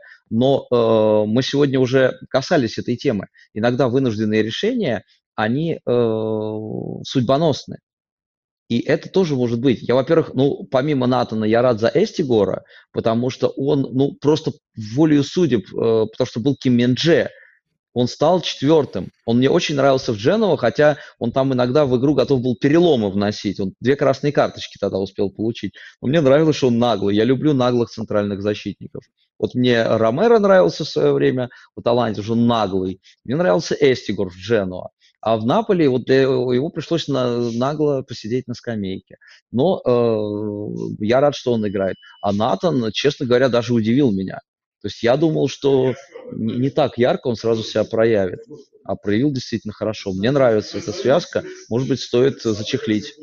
Э, ну, Жуана Жезус точно. А, зачитаю одну мысль из э, чатика, поскольку Интересно действительно сформулировано. Это Алексей Симченко пишет, автор канала Наполи Мания. Очень хороший, можете подписаться. В общем, Привет, а, да, а, передаем привет и зачитаю. Проблема в том, что в прошлом сезоне всю левую часть поля э, вытаскивал Ким, поэтому Хвича вообще, по сути, играл вторым форвардом. На старте этого сезона со стареньким Хуаном, Жезус имеется в виду, Руди нагрузил его хоть какой-то обороной. Теперь в последних матчах э, Натан более быстрый, и против там, Удинеза и Лечи он играл, и, следовательно, Хвича получил э, полную свободу впереди. Мне кажется, тоже важная, важная причинно-следственная связь, э, которую, которая дополняет картину, которую мы описали. Так, на последок по Наполе я оставил тему Асимхина. А, Ее можно раскрыть э, в узком и широком контексте. Э, сначала, наверное, вопрос в узком контексте. Как ты считаешь, он заслужил эм, такого отношения, и его претензии к клубу, к социальным медиа клубу, клуба, они по делу были? Ну, мне кажется, что это действительно обидно. И, ну, с одной стороны, вот здесь как я вижу две стороны этой медали. Э, бывает так, что игрок Э, он готов во всем найти повод, потому что игрок хочет уйти. Я думаю, что это тот случай. Но в Наполе это касается всех уровней. Не могли не понимать, э, что положение Асимона, вот именно ментальное, хочет остаться, хочет уйти, оно шаткое. И когда у тебя такое положение, особенно когда вот этот неприятный эпизод, ты не забиваешь пенальти, здесь нужно было вести себя тоньше. То есть э, ты можешь себе представить э, такой приколдес в соцсетях мадридского Реала над игроком, который промахнулся? Я не могу себе этого представить. В Манчестер Сити можем мы себе это представить? Скорее в маленьком клубе, ну то есть в клубе, который да. хочет собирать виральность, э, но при этом не является топовым. И вопрос только, к какой категории клубов мы относим э, Наполи. То есть они ближе к они Бернли, либо они ближе к Реал Мадриду. Ну, э, да, они чемпионы Италии, наверное, наверное, это лучший ответ, но все-таки э, мне тяжело Наполи поставить в одну категорию с э, Реал Мадридом, поэтому, возможно, для того, чтобы разлетаться по всему миру, они, справедливости ради, с этим, с этим ТикТоком, насколько я понимаю, разлетелись по всему миру, очень много было встраивания этого ТикТока до того, как его удалили. Да. В общем, по крайней мере, если смотреть только на количественный показатель, это успешная работа СММщика. Но Супер, и он остальном... уже уволен, насколько я понимаю. В остальном я согласен, что Дембельский э, аккорд. это очень странно было. А теперь э, в более широком контексте хотел бы спросить, есть ли все-таки Асимхин цепляется за такие поводы Э, за, за такие поводы поскандалить. Если он эм, показывает, там, например, тоже он там не всем руки пожимал, что не очень хочет быть в клубе, э, не проще ли его, пока есть спрос, пока высока цена, просто от него избавиться, особенно учитывая, что позиция нападающего нормально укомплектована у Наполи, может играть в другой манере Распадори, э, есть Симеоны, Э, не кажется ли, что чисто вот э, с точки зрения э, спрос на игрока, момента для трансфера, что это просто хороший, хорошая ситуация может для Наполи быть? Ну, я не знаю, просто это опять та, та же история, что с Лиао. Это игрок, которым интересовалась Бавария, которым интересовалась, ну, арабы, ладно, они всеми интересуются, интересовалась Бавария. Это клуб с большими амбициями, с большими деньгами. Вот зимой, например, кто-то даст столько же денег, сколько могла бы дать Бавария. Я сомневаюсь. В том, что зимой будет время для таких больших покупок. А речь идет только о грантах. Речь идет только о условно, ну, это Реал, Париж, Бавария и английские клубы, я не уверен, что кто-то из них будет готов тратиться. Но если только Реал не потеряет там всех игроков из-за травм. И, э, кстати, очень хороший был бы вариант для них Асимон, мне кажется. Хотя Хасселу мне нравится. Все время на Реал э, переносимся. Ну, извините. Вот. То есть я не думаю просто опять, что цена будет, что будет предложение. А это очень важно, потому что летом были предложения. А сейчас зимой, ну, может быть, и нет. То есть ну, я думаю, что Манчестер Юнайтед, то есть Манчестер Юнайтед как раз к зиме осознает, что они купили не Холланда, а какую-то китайскую подделку и реши, решат как раз-таки, что ладно, и вернет, вернет, вернет Хейлуна Аталанту. Да, э, вернет Хейлуна от Я за, давай. Было бы интересно. Ювентус ты упомянул тоже. Правда, у Ювентуса, насколько я понимаю, как раз-таки нет сейчас таких э, денег э, на такой зимний именно, трансфер. Именно, а, так что... То есть это мне кажется, что... сомнение что это далеко не самый, э, не самый страшный вариант. И я думаю, что э, Асимхен при желании мог бы получить свои извинения от клуба и уладить все более тихо. Но он захотел поскандалить, и это такой сигнальчик, поэтому рассматривать вариант с его возможным уходом э, просто необходимо. Теперь он поговорим... сегодня выступил, он выступил да. сегодня, да. Э, он сказал, что э, Неаполь для меня не чужой город, я бьюсь за эмблемку, и э, я со всеми дружу, всех люблю, нигерийцам большое спасибо, я никогда никуда не хотел ничего, то есть, ну, вот просто так случилось, и продолжаем играть дальше. Ну, то есть сейчас временно, ну, плюс он и сыграл хорошие матчи, поэтому временно он никуда не собирается. Угу. А, есть еще один возможный уход, о котором много говорят в последнее время, но э, вроде как э, удается этому человеку отбиваться от этих новостей сначала на пресс-конференциях, а недавно уже и в матче Рома победила в последнем туре. Жозе Мауриньо пока может э, на недельку попросить своих хейтеров отстать от него. И мне кажется, он в этом будет прав. Мне действительно кажется, что если у вас раньше не было вопросов э, к Мауринию, то попытки предъявлять ему претензии сейчас – это дичайшая подгонка под результат. А я, э, если смотреть на качество футбола, на стиль игры Ромы, не вижу вообще никаких принципиальных изменений. Э, очень многие результаты, не, в лучшую, не в худшую сторону, очень многие результаты обоснованы одним э, фактором, э, невезением и одним игроком. Я по нему пройдусь чуть э, позже. Да, на этом отрезке, когда Рому, против Ромы так многое складывается, особенно проявляется однобокость стиля, которая, впрочем, была и в прошлом сезоне. То есть Рома с топовой позиционной оборонной командой, но с ужасной позиционной атакой, и из-за хода матчей это просто чаще оказывается на виду. Но по своему уровню и по своему стилю это абсолютно прошлогодняя команда. Поэтому мне кажется, что очень лицемерным и подогнанным под результат э, являются, подогнанным под результат являются попытки предъявлять претензии именно сейчас. А, ну, следовательно, вопрос, у тебя есть э, претензии к Маурине, Стас? А, ну, э, вот опять же, есть ли к нему претензии вот во времени большой длительности? Конечно, да. Есть ли претензии по этому сезону? Их нет. Какие могут быть претензии?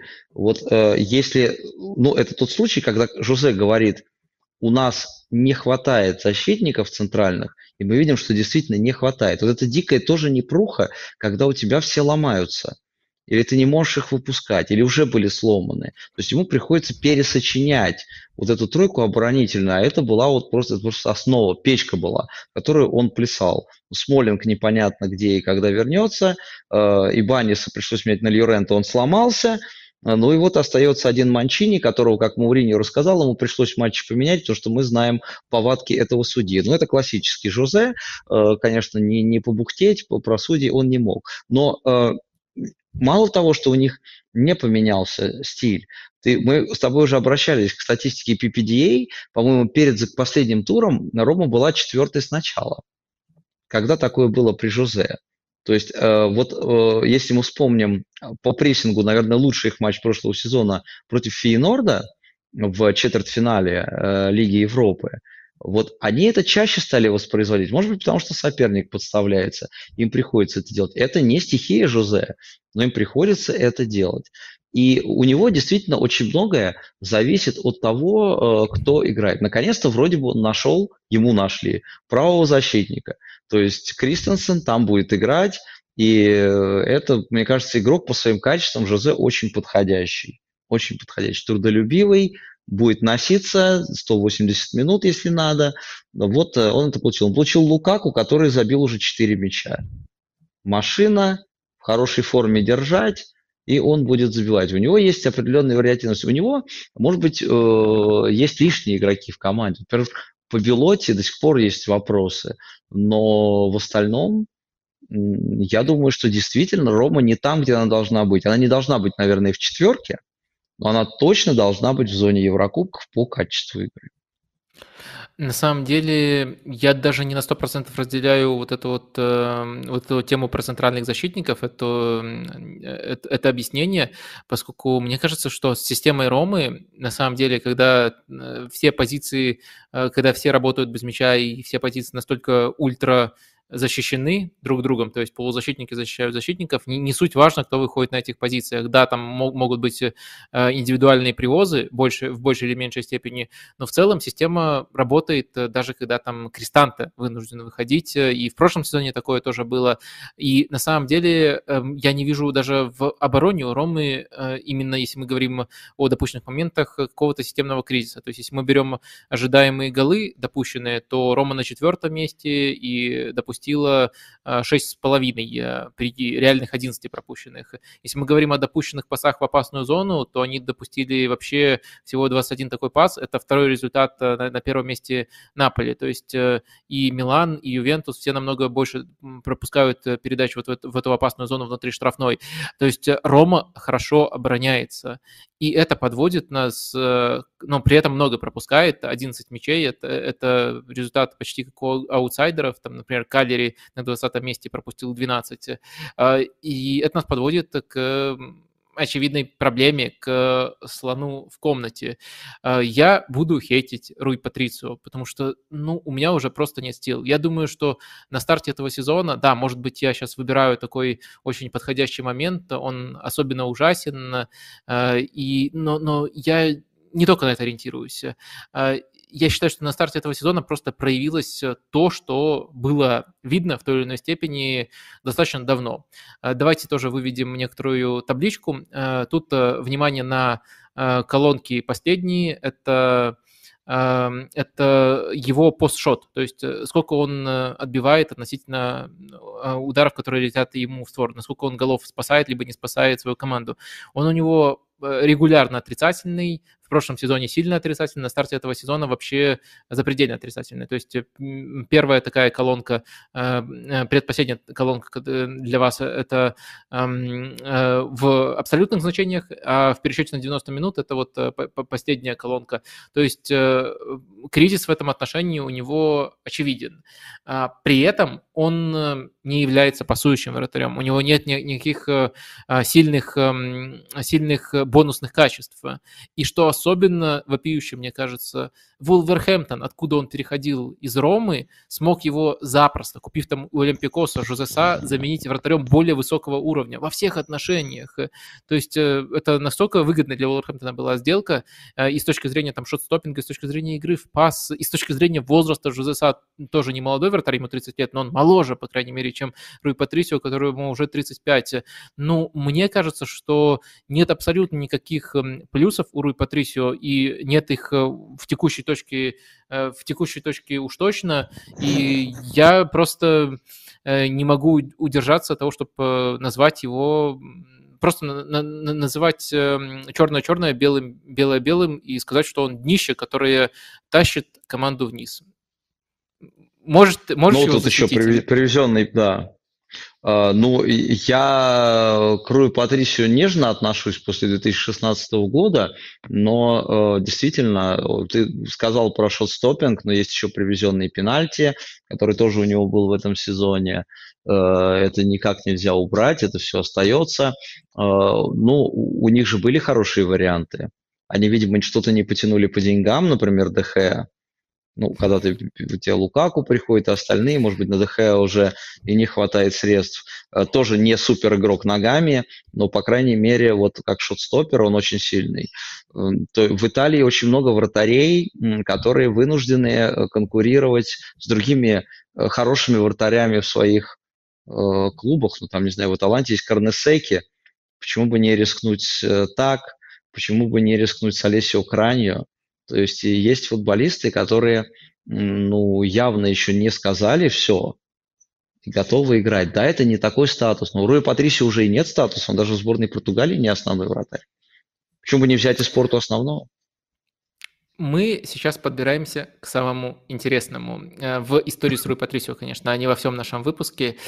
Э, дело в том, что очень многое во всей этой истории объясняется, ну или потенциально объясняется, поскольку мы немножко на территорию конспирологии заходим, э, тем, кто агент Руи Патрисио. Тут, учитывая его национальность, ну, не, не трудно догадаться. Догадайтесь двух раз. Да, Жоржа или Мендеш, как вы, как, как, как вы его зовете? Он Нет, там еще есть Пинту, агент... но окей, это да, это, конечно, Мендеш.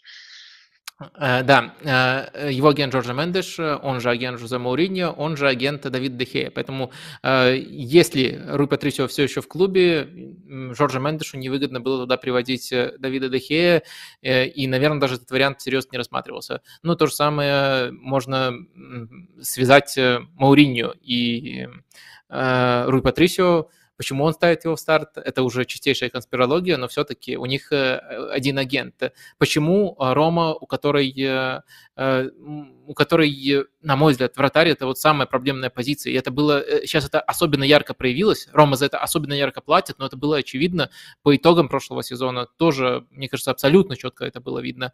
Почему э, Рома не усилил эту позицию в первую очередь, при том, что на многих других позициях проявила креативность. Новые футболисты приходили. Я не говорю, что обязательно по зарплате это должен быть кто-то вроде Дехея, но точно можно было сделать это приоритетом. Очень многие вратари, даже в серии А, которых Рома себе может позволить, э, во всех отношениях превосходят Руи Патрисию. Э, ну, я не хочу навязывать эту конспирологию, я вообще не люблю конспирологию, люблю ее озвучивать, но 10 раз проговаривать, ребята, осторожно, это конспирология сейчас у нас пошла, но все-таки это такое-никакое объяснение. Лучшего объяснения у меня нет, поскольку в мое понимание футбола, мое понимание игрового уровня, уровня команды, уровня игрока, это ну, никак не вписывается. Действительно, это очень-очень странная ситуация. Я думаю, мало кто э, ожидал, что в, обсуждении Ромы, Ромы центральной фигурой у нас будет Руй Патрисио. Наверное, ждали другого человека. Давай про него тоже скажем пару слов. Ромео Лукаку, как тебе его выбор клуба, вернее, даже клуб, в котором он оказался? И какой ты видишь атаку Ромы, когда все здоровы, оптимальный? Ну, я думаю, что это Лукаку и Дибала. Ну, то есть нет, если мы говорим что про двойку, если про двойку, то это Лукаку и Дибала. Если э, как-то вот варьировать и тройку рассматривать, то есть один чистый нападающий, два под ними, ну там он будет, там будет Пелигрини третьим. То есть я думаю, что здесь все и для Жузе вполне очевидно. Угу. А, а Лукаку, Лукаку мне ждешь... хорошо, то есть он сейчас в хорошей форме. Угу. По-моему, по-моему, сейчас хороший. А, и система ему подходит. Да, да, да, да, да, да. То есть, э, ну, мы, мы вот, э, смотри, ну вот в Интере при э, старой вот этой схеме еще и при Конте, вот и прошлый сезон, половина прошлого сезона, просто у Лукаку очень часто запоминают его промахи но забывают э, целые отрезки очень качественной игры. Весной он был просто топ. И, и я думаю, что да, ему система подходит, когда три центральных защитника, когда впереди два нападающих, причем э, от тебя ждут, что ты будешь вот таким наконечником, а ты можешь смещаться, Лукак уже может смещаться, открывать для других пространства. То есть э, он получает очень много пространства для э, интерпретации. Я думаю, что да, ему абсолютно подходит эта система, и а то, что он уже начал забивать, это еще дополнительная уверенность. Я вот мне кажется, что э, при прочих равных, то есть уйти в Челси, вернуться, остаться в Интере, и непонятно хотеть или нет, или пойти в Рому, выбор э, шикарный. Угу. А про Азмуна что скажешь? Э, от него есть ожидания? А пока ничего не скажу, потому что э, я удивился немного тому, что он пришел, и тому, что его хотел Жузе. Мне казалось, что это вообще не очень очевидная фигура, но Азмун и не будет игроком вот первых ролей. То есть он будет игроком, выходящим на замену, получать будет время, учитывая, что Рома будет играть еще, и, наверное, она довольно долго будет играть в Лиге Европы. Я думаю, что он в свое время получит, если не будет травм. Он в последнее время стал игроком очень травматичным. Поэтому у меня нет особых ожиданий. Да, так, так, такое интересное сочетание у Ромы получается. И Азмун, и Тами Абрахам в одной команде. Эм, футболисты, которых очень любят э, XG и которые очень э, часто травмируются. Э, интересный сезончик в этом отношении будет. У Ромы, наверное, в перспективе, наверное, уже не в этом месяце, а через какое-то время будет интересно обсудить варианты в центре поля, поскольку их стало много, футболисты интересные, очень интересно, как Мурин будет этим ресурсом распоряжаться, но нам тоже надо распоряжаться ресурсом временным и двигаться дальше. А про Интер про, немножко тоже поговорим. А, ты видел э, гол Интера в этом туре, последний, э, заключительный ворота Салернитаны, который состоялся, состоял из 55 э, передач, двух минут участия всех, двух минут владения мячом, участия всех полевых и из Омера тоже футболистов. Тебе, тебе, тебе как кажется, что из этого можно сделать какой-то более глобальный вывод о том, как меняется команда? А, я думаю, что нет. Э, здесь можно вывод скорее сделать о сопернике, потому что Савернитана очень слабо смотрится в начале сезона. Я гол видел, правда, я не видел его вживую, потому что мне на поезд надо было бежать э, и не успел посмотреть. Я, я вот, кстати, пропустил вживую весь выход Лаутара и его покер. Потом об этом прочитал, потом голы уже увидел. Ну, а э, по поводу смены стиля, я не думаю, что здесь вот эта именно игра с Салернитаной показательна обязательно. То есть э, Индзаги как тренер, он недооценен был в прошлом сезоне. Э, то, что он гибкий тренер, это было тоже недооценено, то, что у него команда может играть не только, там, я не знаю, отобрали, выбежали, э, а может что-то более серьезное предлагать, тоже недооценивали. Они сделали интересные приобретения в этом сезоне. Э, Интер для меня фаворит номер один. Но вот конкретно этот гол – это вот такой случай на охоте. Мгм. А, окей, я в принципе согласен, хотя если смотреть большую дистанцию, то есть, грубо говоря, это все еще команда, которая базируется на том, что построил Антонио Конте. Если от той точки отталкиваться и смотреть ту точку, в которую сейчас пришли, то, мне кажется, можно зафиксировать изменения как раз-таки вот в эту сторону, в сторону большего контроля, и э, это достигается не за счет э, структурного изменения команды, а за счет э, наполнения этой, этой же самой схемы, потому что ушел Анана, ему явно берут на замену, искали умышленно пасующего вратаря и берут Зомера. В опорной зоне теперь доверие как основной опцией оказывается Челханаглу, хотя он тогда уже э, не, не был на поле. Э, в составе регулярно теперь выходит э, два внешних центральных защитника, которые активно могут подключаться вперед, а не один Бастони, как было когда-то. Так что мне кажется, что некоторые изменения есть, но они такие очень-очень эволюционные, и если точка наша весна прошлогодняя, то их можно и не заметить. Интер нечто подобное, пускай и не настолько, не настолько радикальной форме вытворял и раньше. И в этом, на самом деле, мне кажется, некоторая трудность обсуждения Интера прямо сейчас. У них нет настолько вопиющих проблем, как у Ромы, у них нет настолько же явных изменений, как э, у, допустим, Милана и Ювентуса, и получается э, немножко скучнее обсуждать эту команду. Э, и сразу предупреждаю, что, скажем так, минуты, потраченные на обсуждение команды, не равняются минутам комплиментов, потому что по игре Интер просто прекрасен. А, хотел бы, наверное, обсудить эм, то, как э, Интер эм, обновляется с точки зрения трансферов, поскольку системно я не вижу большого сдвига, а вот э, трансферы могут быть э, интересными. И мне кажется, попаданий у Интера было достаточно много. Наверное, немножко смущает Фротези, мне казалось тогда, что они просто планируют, что уйдет Барелла, и поэтому берут Фротези. Но практически все остальное выглядит очень э, здраво. У тебя такие же ощущения? Ну, по фротези я согласен, они действительно брали его, мне кажется, чтобы не терять этот рисунок, потому что он естественная замена для Барелла, он даже сборный, мне кажется, для него, э, ну, но вот просто самая очевидная замена. Э, и это скорее для фротези боль, что он не будет играть столько, сколько он хотел бы, сколько он играл бы, может быть, в какой-то другой команде даже не обязательно в итальянской. Играл бы он точно больше. А тут вот так получается. Ну, может быть, какую-то роль ему переизобретут. А по поводу остальных трансферов, Зомер супер, что такого вратаря сумели взять. Причем довольно быстро договорились. Это еще повезло Интеру, потому что вот если бы новость про Нойера пришла на две недели раньше, никакого Зомера бы они, естественно, не получили. Карлос Аугуста очень интересный вариант, потому что он может быть как третьим центральным защитником, вот там, где... Ну, это, собственно, дублер Демарко. Причем раньше нужно было придумывать этого дублера, что Гозенс это все-таки только чистый фланг. А сейчас вот он есть. Причем на двух Э, два варианта. Взяли они Повара, который явно с Дармианом пересекается по функциям. То есть они просто сделали, ну, они углубили свой состав. Опорный, вот э, что э, мне интересно, это то, что они не стали искать замену Брозовичу вне, они оставили Чалханоглу, вариант, который, опять же, вынужденный в прошлом сезоне сработал, и, видимо, они будут ждать эволюции Кристиана Аслани. Аслани, кстати, в сборной своей не играет в этой роли, в той, в которой его э, заставляют играть в Интере. Он восьмерка в сборной. И это ему как будто бы больше подходит. Но здесь не до жиру. Здесь приходится быть дублером э, Чалханоглу, а Чалханоглу уже и травму успел получить. Ну, абсолютно, конечно, топовый пока это трансфер э, Тюрама. То есть я не понимаю, с чем был... Вот я читал очень много скепсиса, скептических высказываний по поводу этого трансфера.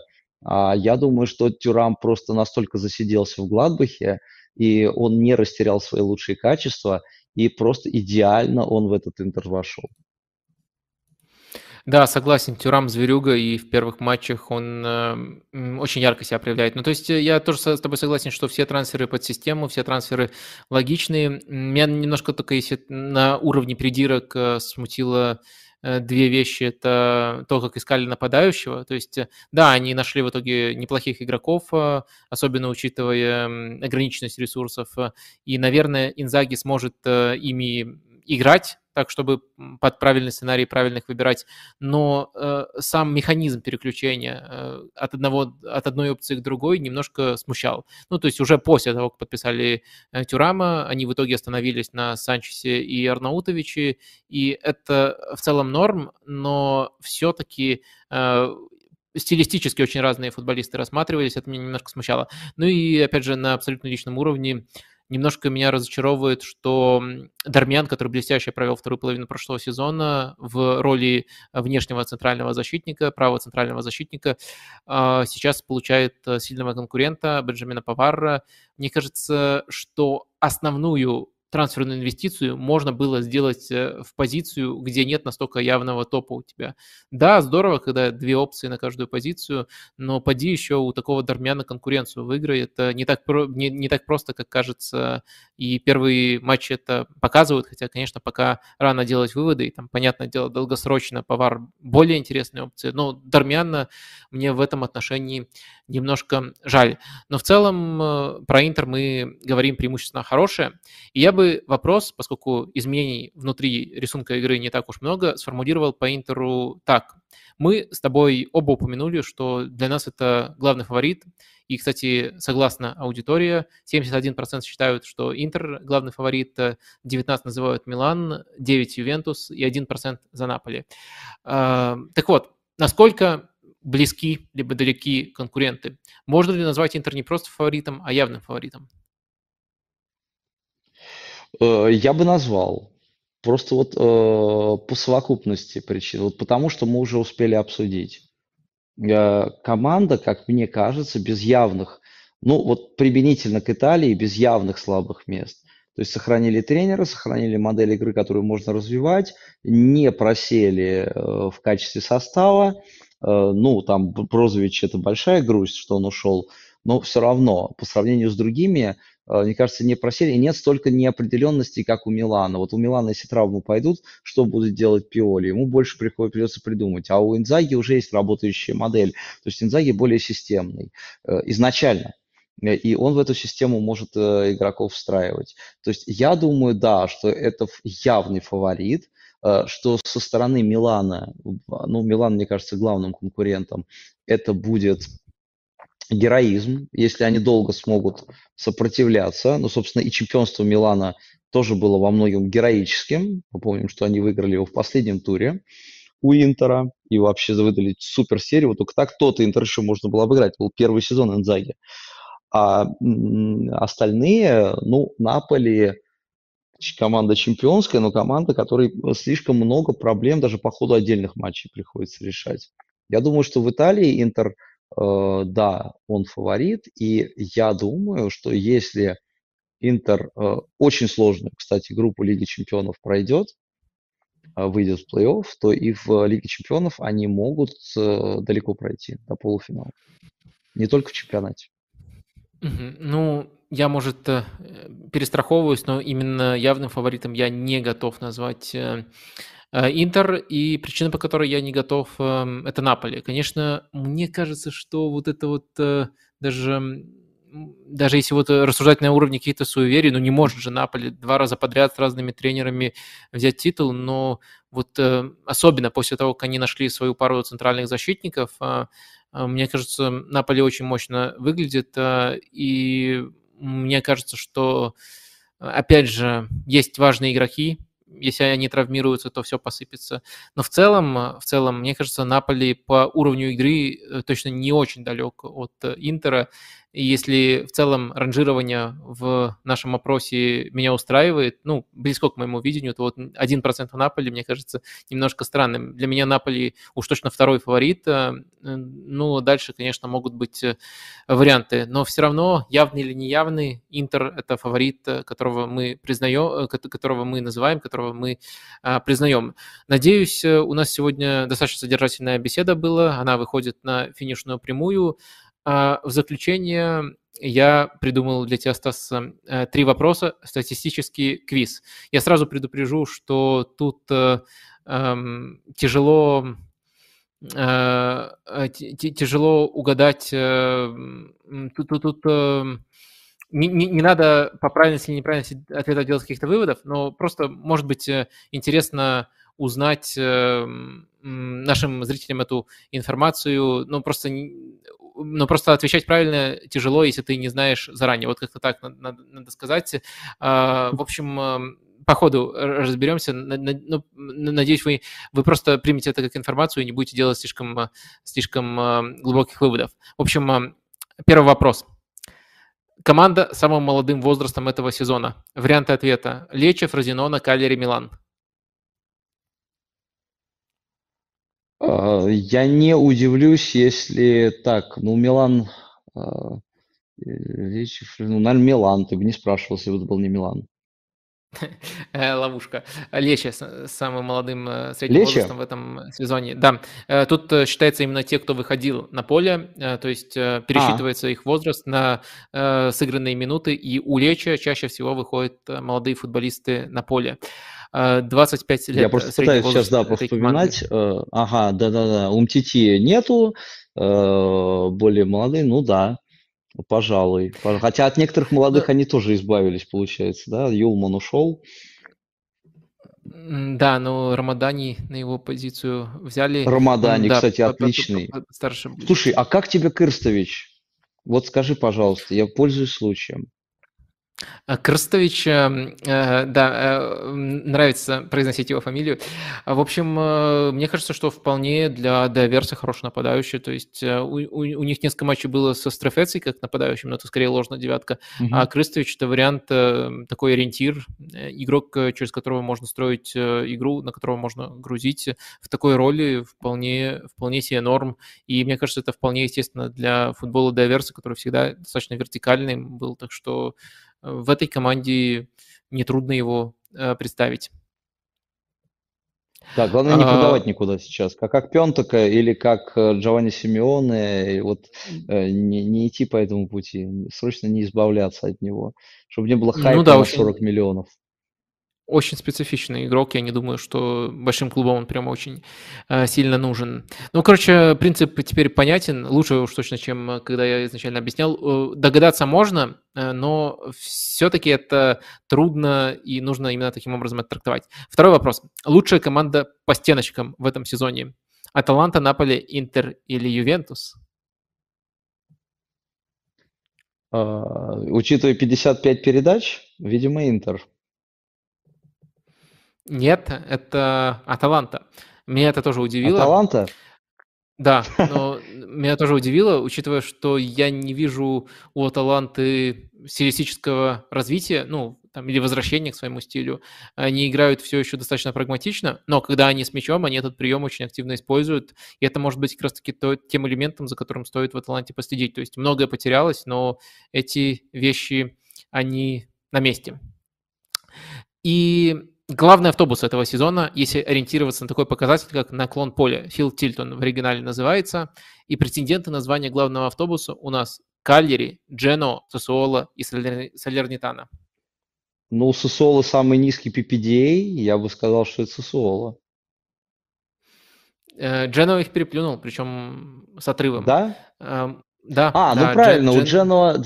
Ну, давай учтем еще вот что. Джено сыграл... Календарь? Э, Наполи, они сыграли с э, Миланом, фу, не с Миланом, с Ромой. То есть у них серьезный календарь. Они играли против сильных соперников, против которых они вынуждены были Сабели, э, правого полузащитника, отодвигать, и он становился пятым защитником.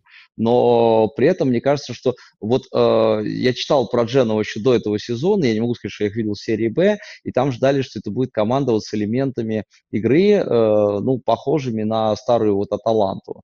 Ну, вот эти вот, на эту тройку, волшебную птицу-тройку, Верона, Аталанта, Тарина. Ничего подобного подобного, они действительно паркуются и играют на контратаках, но у них для этого как будто бы супер подобранные игроки. То есть у них состав подобран именно для такой игры, чтобы вот эти 5-3-2 и Ретеги и впереди, все это использовать. Да, я что-то как-то вот э, увлекся PPTA и Сосуола и не подумал, что действительно Дженуа а, против таких соперников уже парковался. Парковался не значит не создавал моменты. Создавал, 4-1 выиграли хотя там почти все забили, что создали с Ромой. А, до этого забивали Наполи на стандартах, но все равно у них есть вот игроки, очень интересная команда Дженуа. В этом сезоне вот из трех команд, которые вышли, Калери пока ни о чем, к сожалению, а Фразенон и Дженуа мне очень нравятся. Ну, в общем, суть этого аттракциона была в том, чтобы э, сообщить зрителям э, факты, которые могут быть э, интересными, но в то же время, которые слишком глубоко анализировать мы не будем, и это, в, в этом пока просто нет необходимости. На этом э, точно все. Вот такой у нас э, традиционный понедельничный, сегодня понедельнично-вторничный ламповый формат. Огромное спасибо Стасу, что согласился поговорить про серию А. Мне точно было сегодня очень интересно и увлекательно. Надеюсь, вам тоже. Всегда Если готов. это так, то да, то соблюдайте все ритуалы, Подписывайтесь, запоминайте, что по понедельникам э, раз в месяц э, выходят разговоры про ваш любимый чемпионат. Может быть, вы будете заглядывать и слушать про ваши нелюбимые чемпионаты тоже. Мы стараемся говорить о них э, интересно, ну или, по крайней мере, так, так чтобы мне было интересно обсуждать этот чемпионат с собеседником, а такой вот искренний интерес, он то, то, то, тоже может быть заразен. Надеюсь, получится вот именно этим мне вас заразить следите. В общем, такой формат регулярно у нас выходит. Э, не забывайте про него и прощаемся до следующего понедельника. Пока-пока.